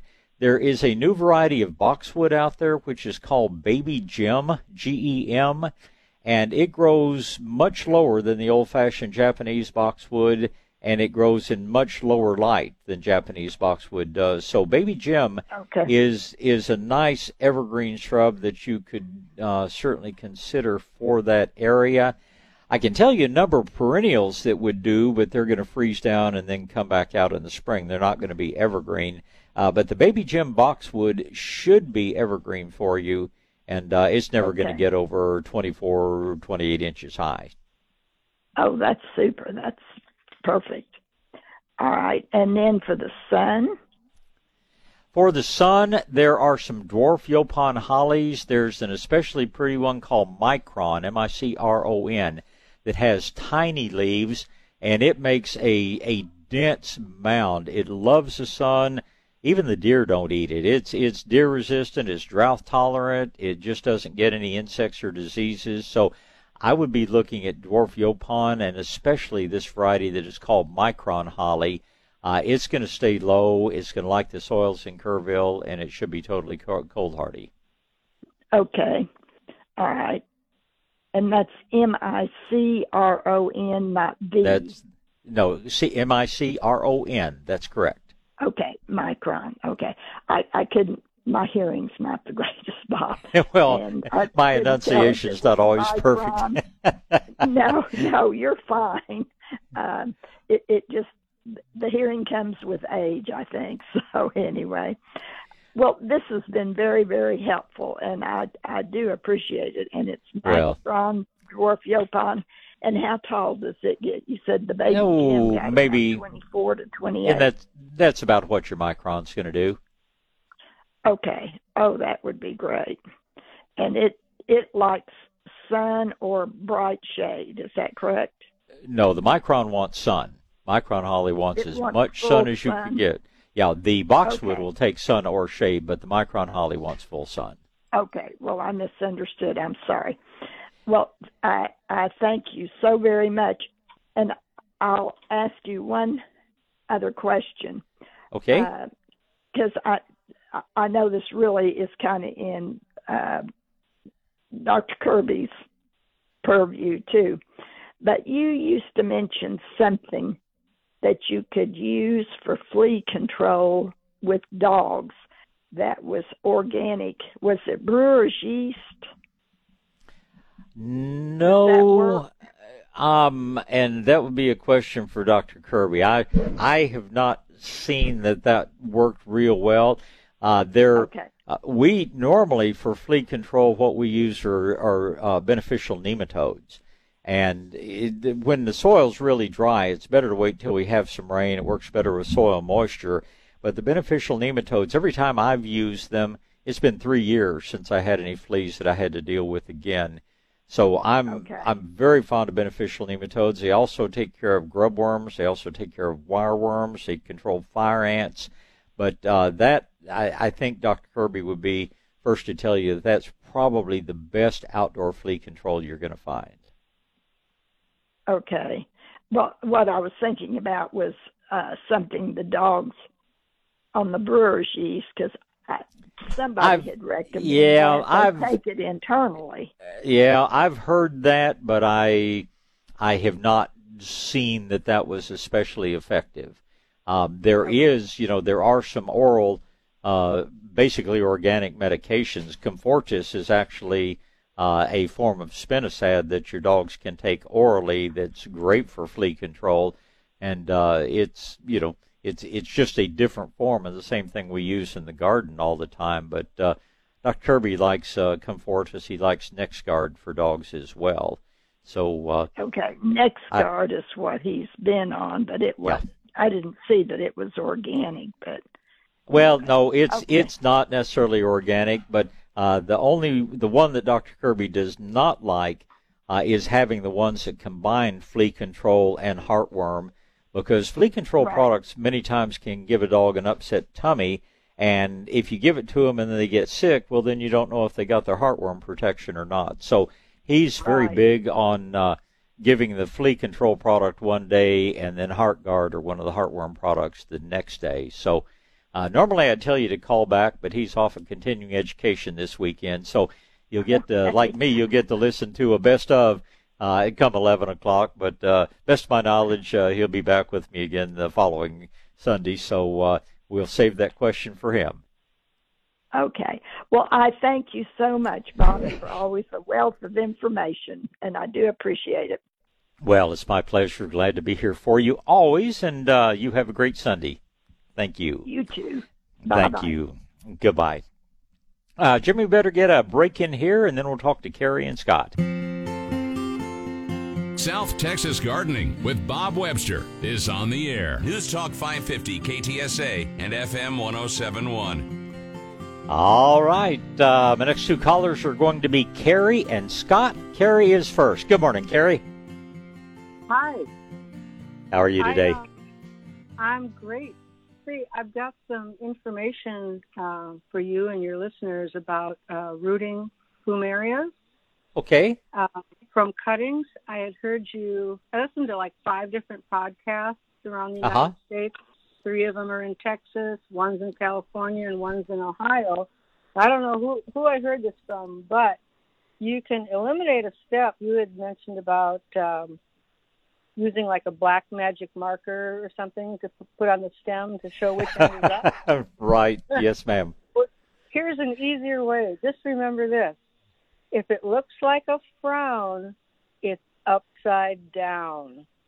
Okay. So like when the leaves when the leaves come off of the stem, Mhm. there's a little mark where the leaves uh, right. It's called the abscission point. Yeah. Uh huh. Right. So it, it if it looks like a frown, it's upside down. Ah, that's pretty easy to remember. yeah, because it, it looks like a smile. So yeah, that'll Well- save you a step. Thank you for sharing. I appreciate that. I've used it many times. I always like saving time.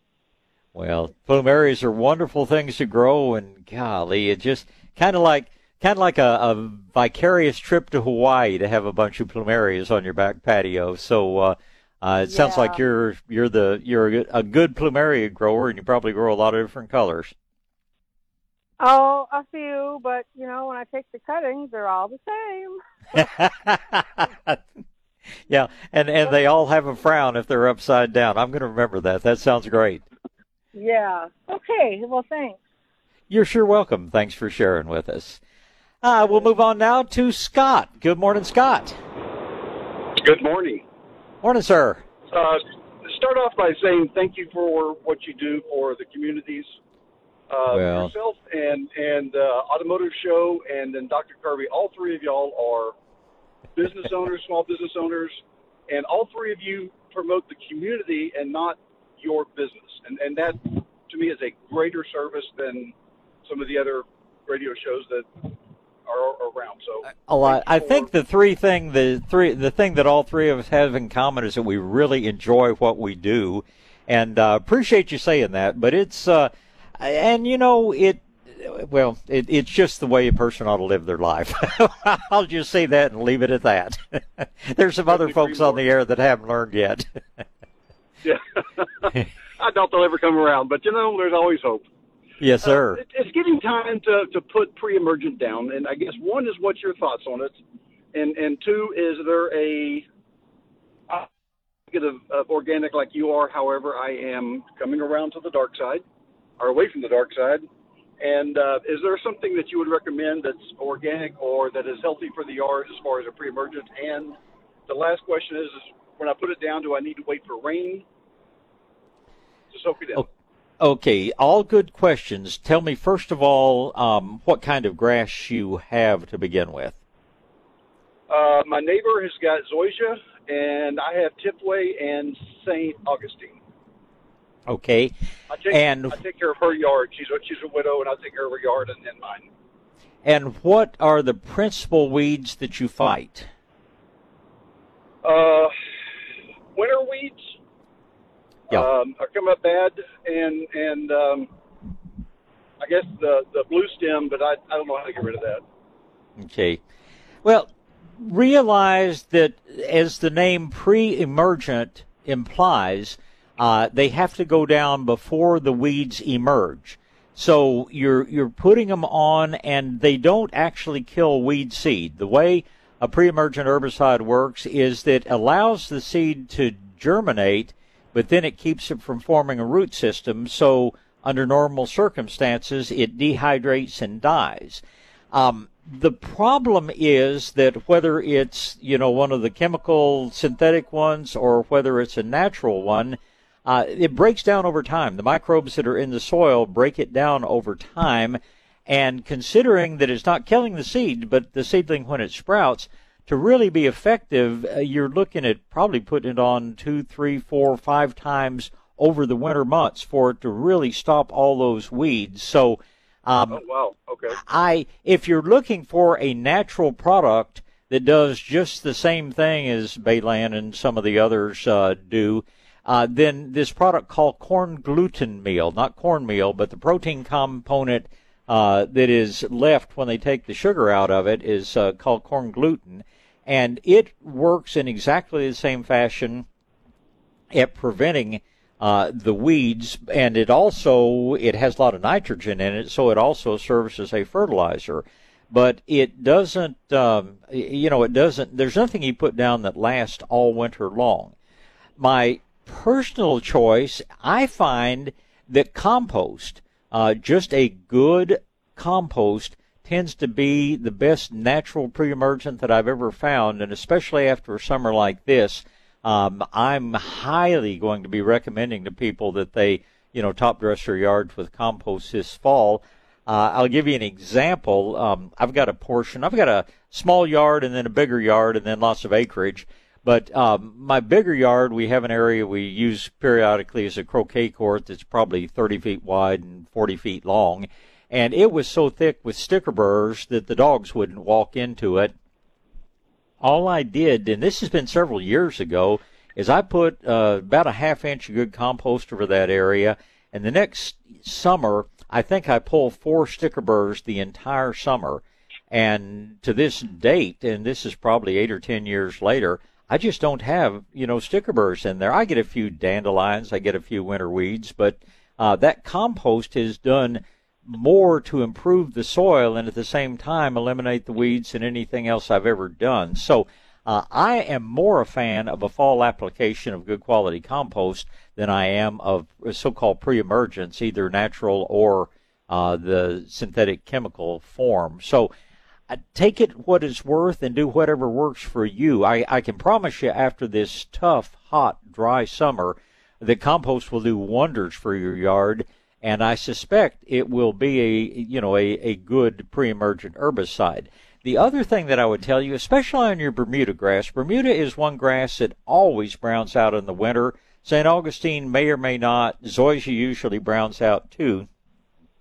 If you have a sudden emergence of clover and wintergrass and dandelions and henbit and all of those things that that frequently come up along with the winter grasses, once your Bermuda has browned out, you can make a mixture of vinegar and orange oil, which is, you know, non-toxic to people and pets, but it is death to green weeds. I mean, they'll be shriveling 30 minutes after you spray, and once your Bermuda or zoysia has browned out, and if we have a real cold winter, your St. Augustine will brown out too, you can spray your vinegar orange oil mix and it will kill everything green but will not hurt your basic grass.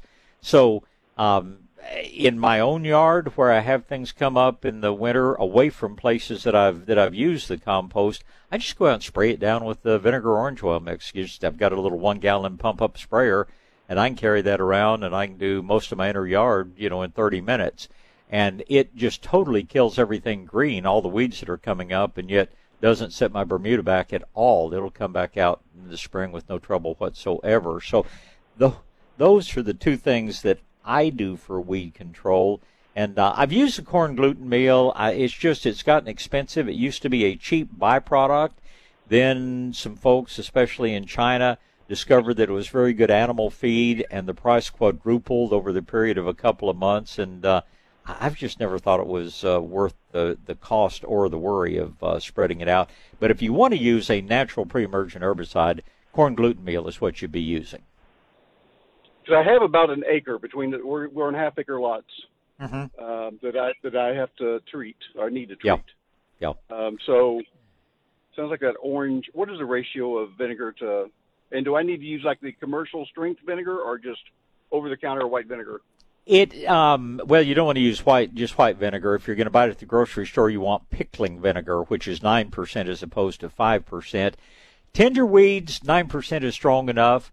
Um, if you want a, you know, if you're fighting anything really tough, the 20% you can get, you don't need to go to that 35%. That's that's dangerously strong. But uh, most tender weeds, your pickling vinegar is going to be strong enough. And the ratio is two ounces of orange oil.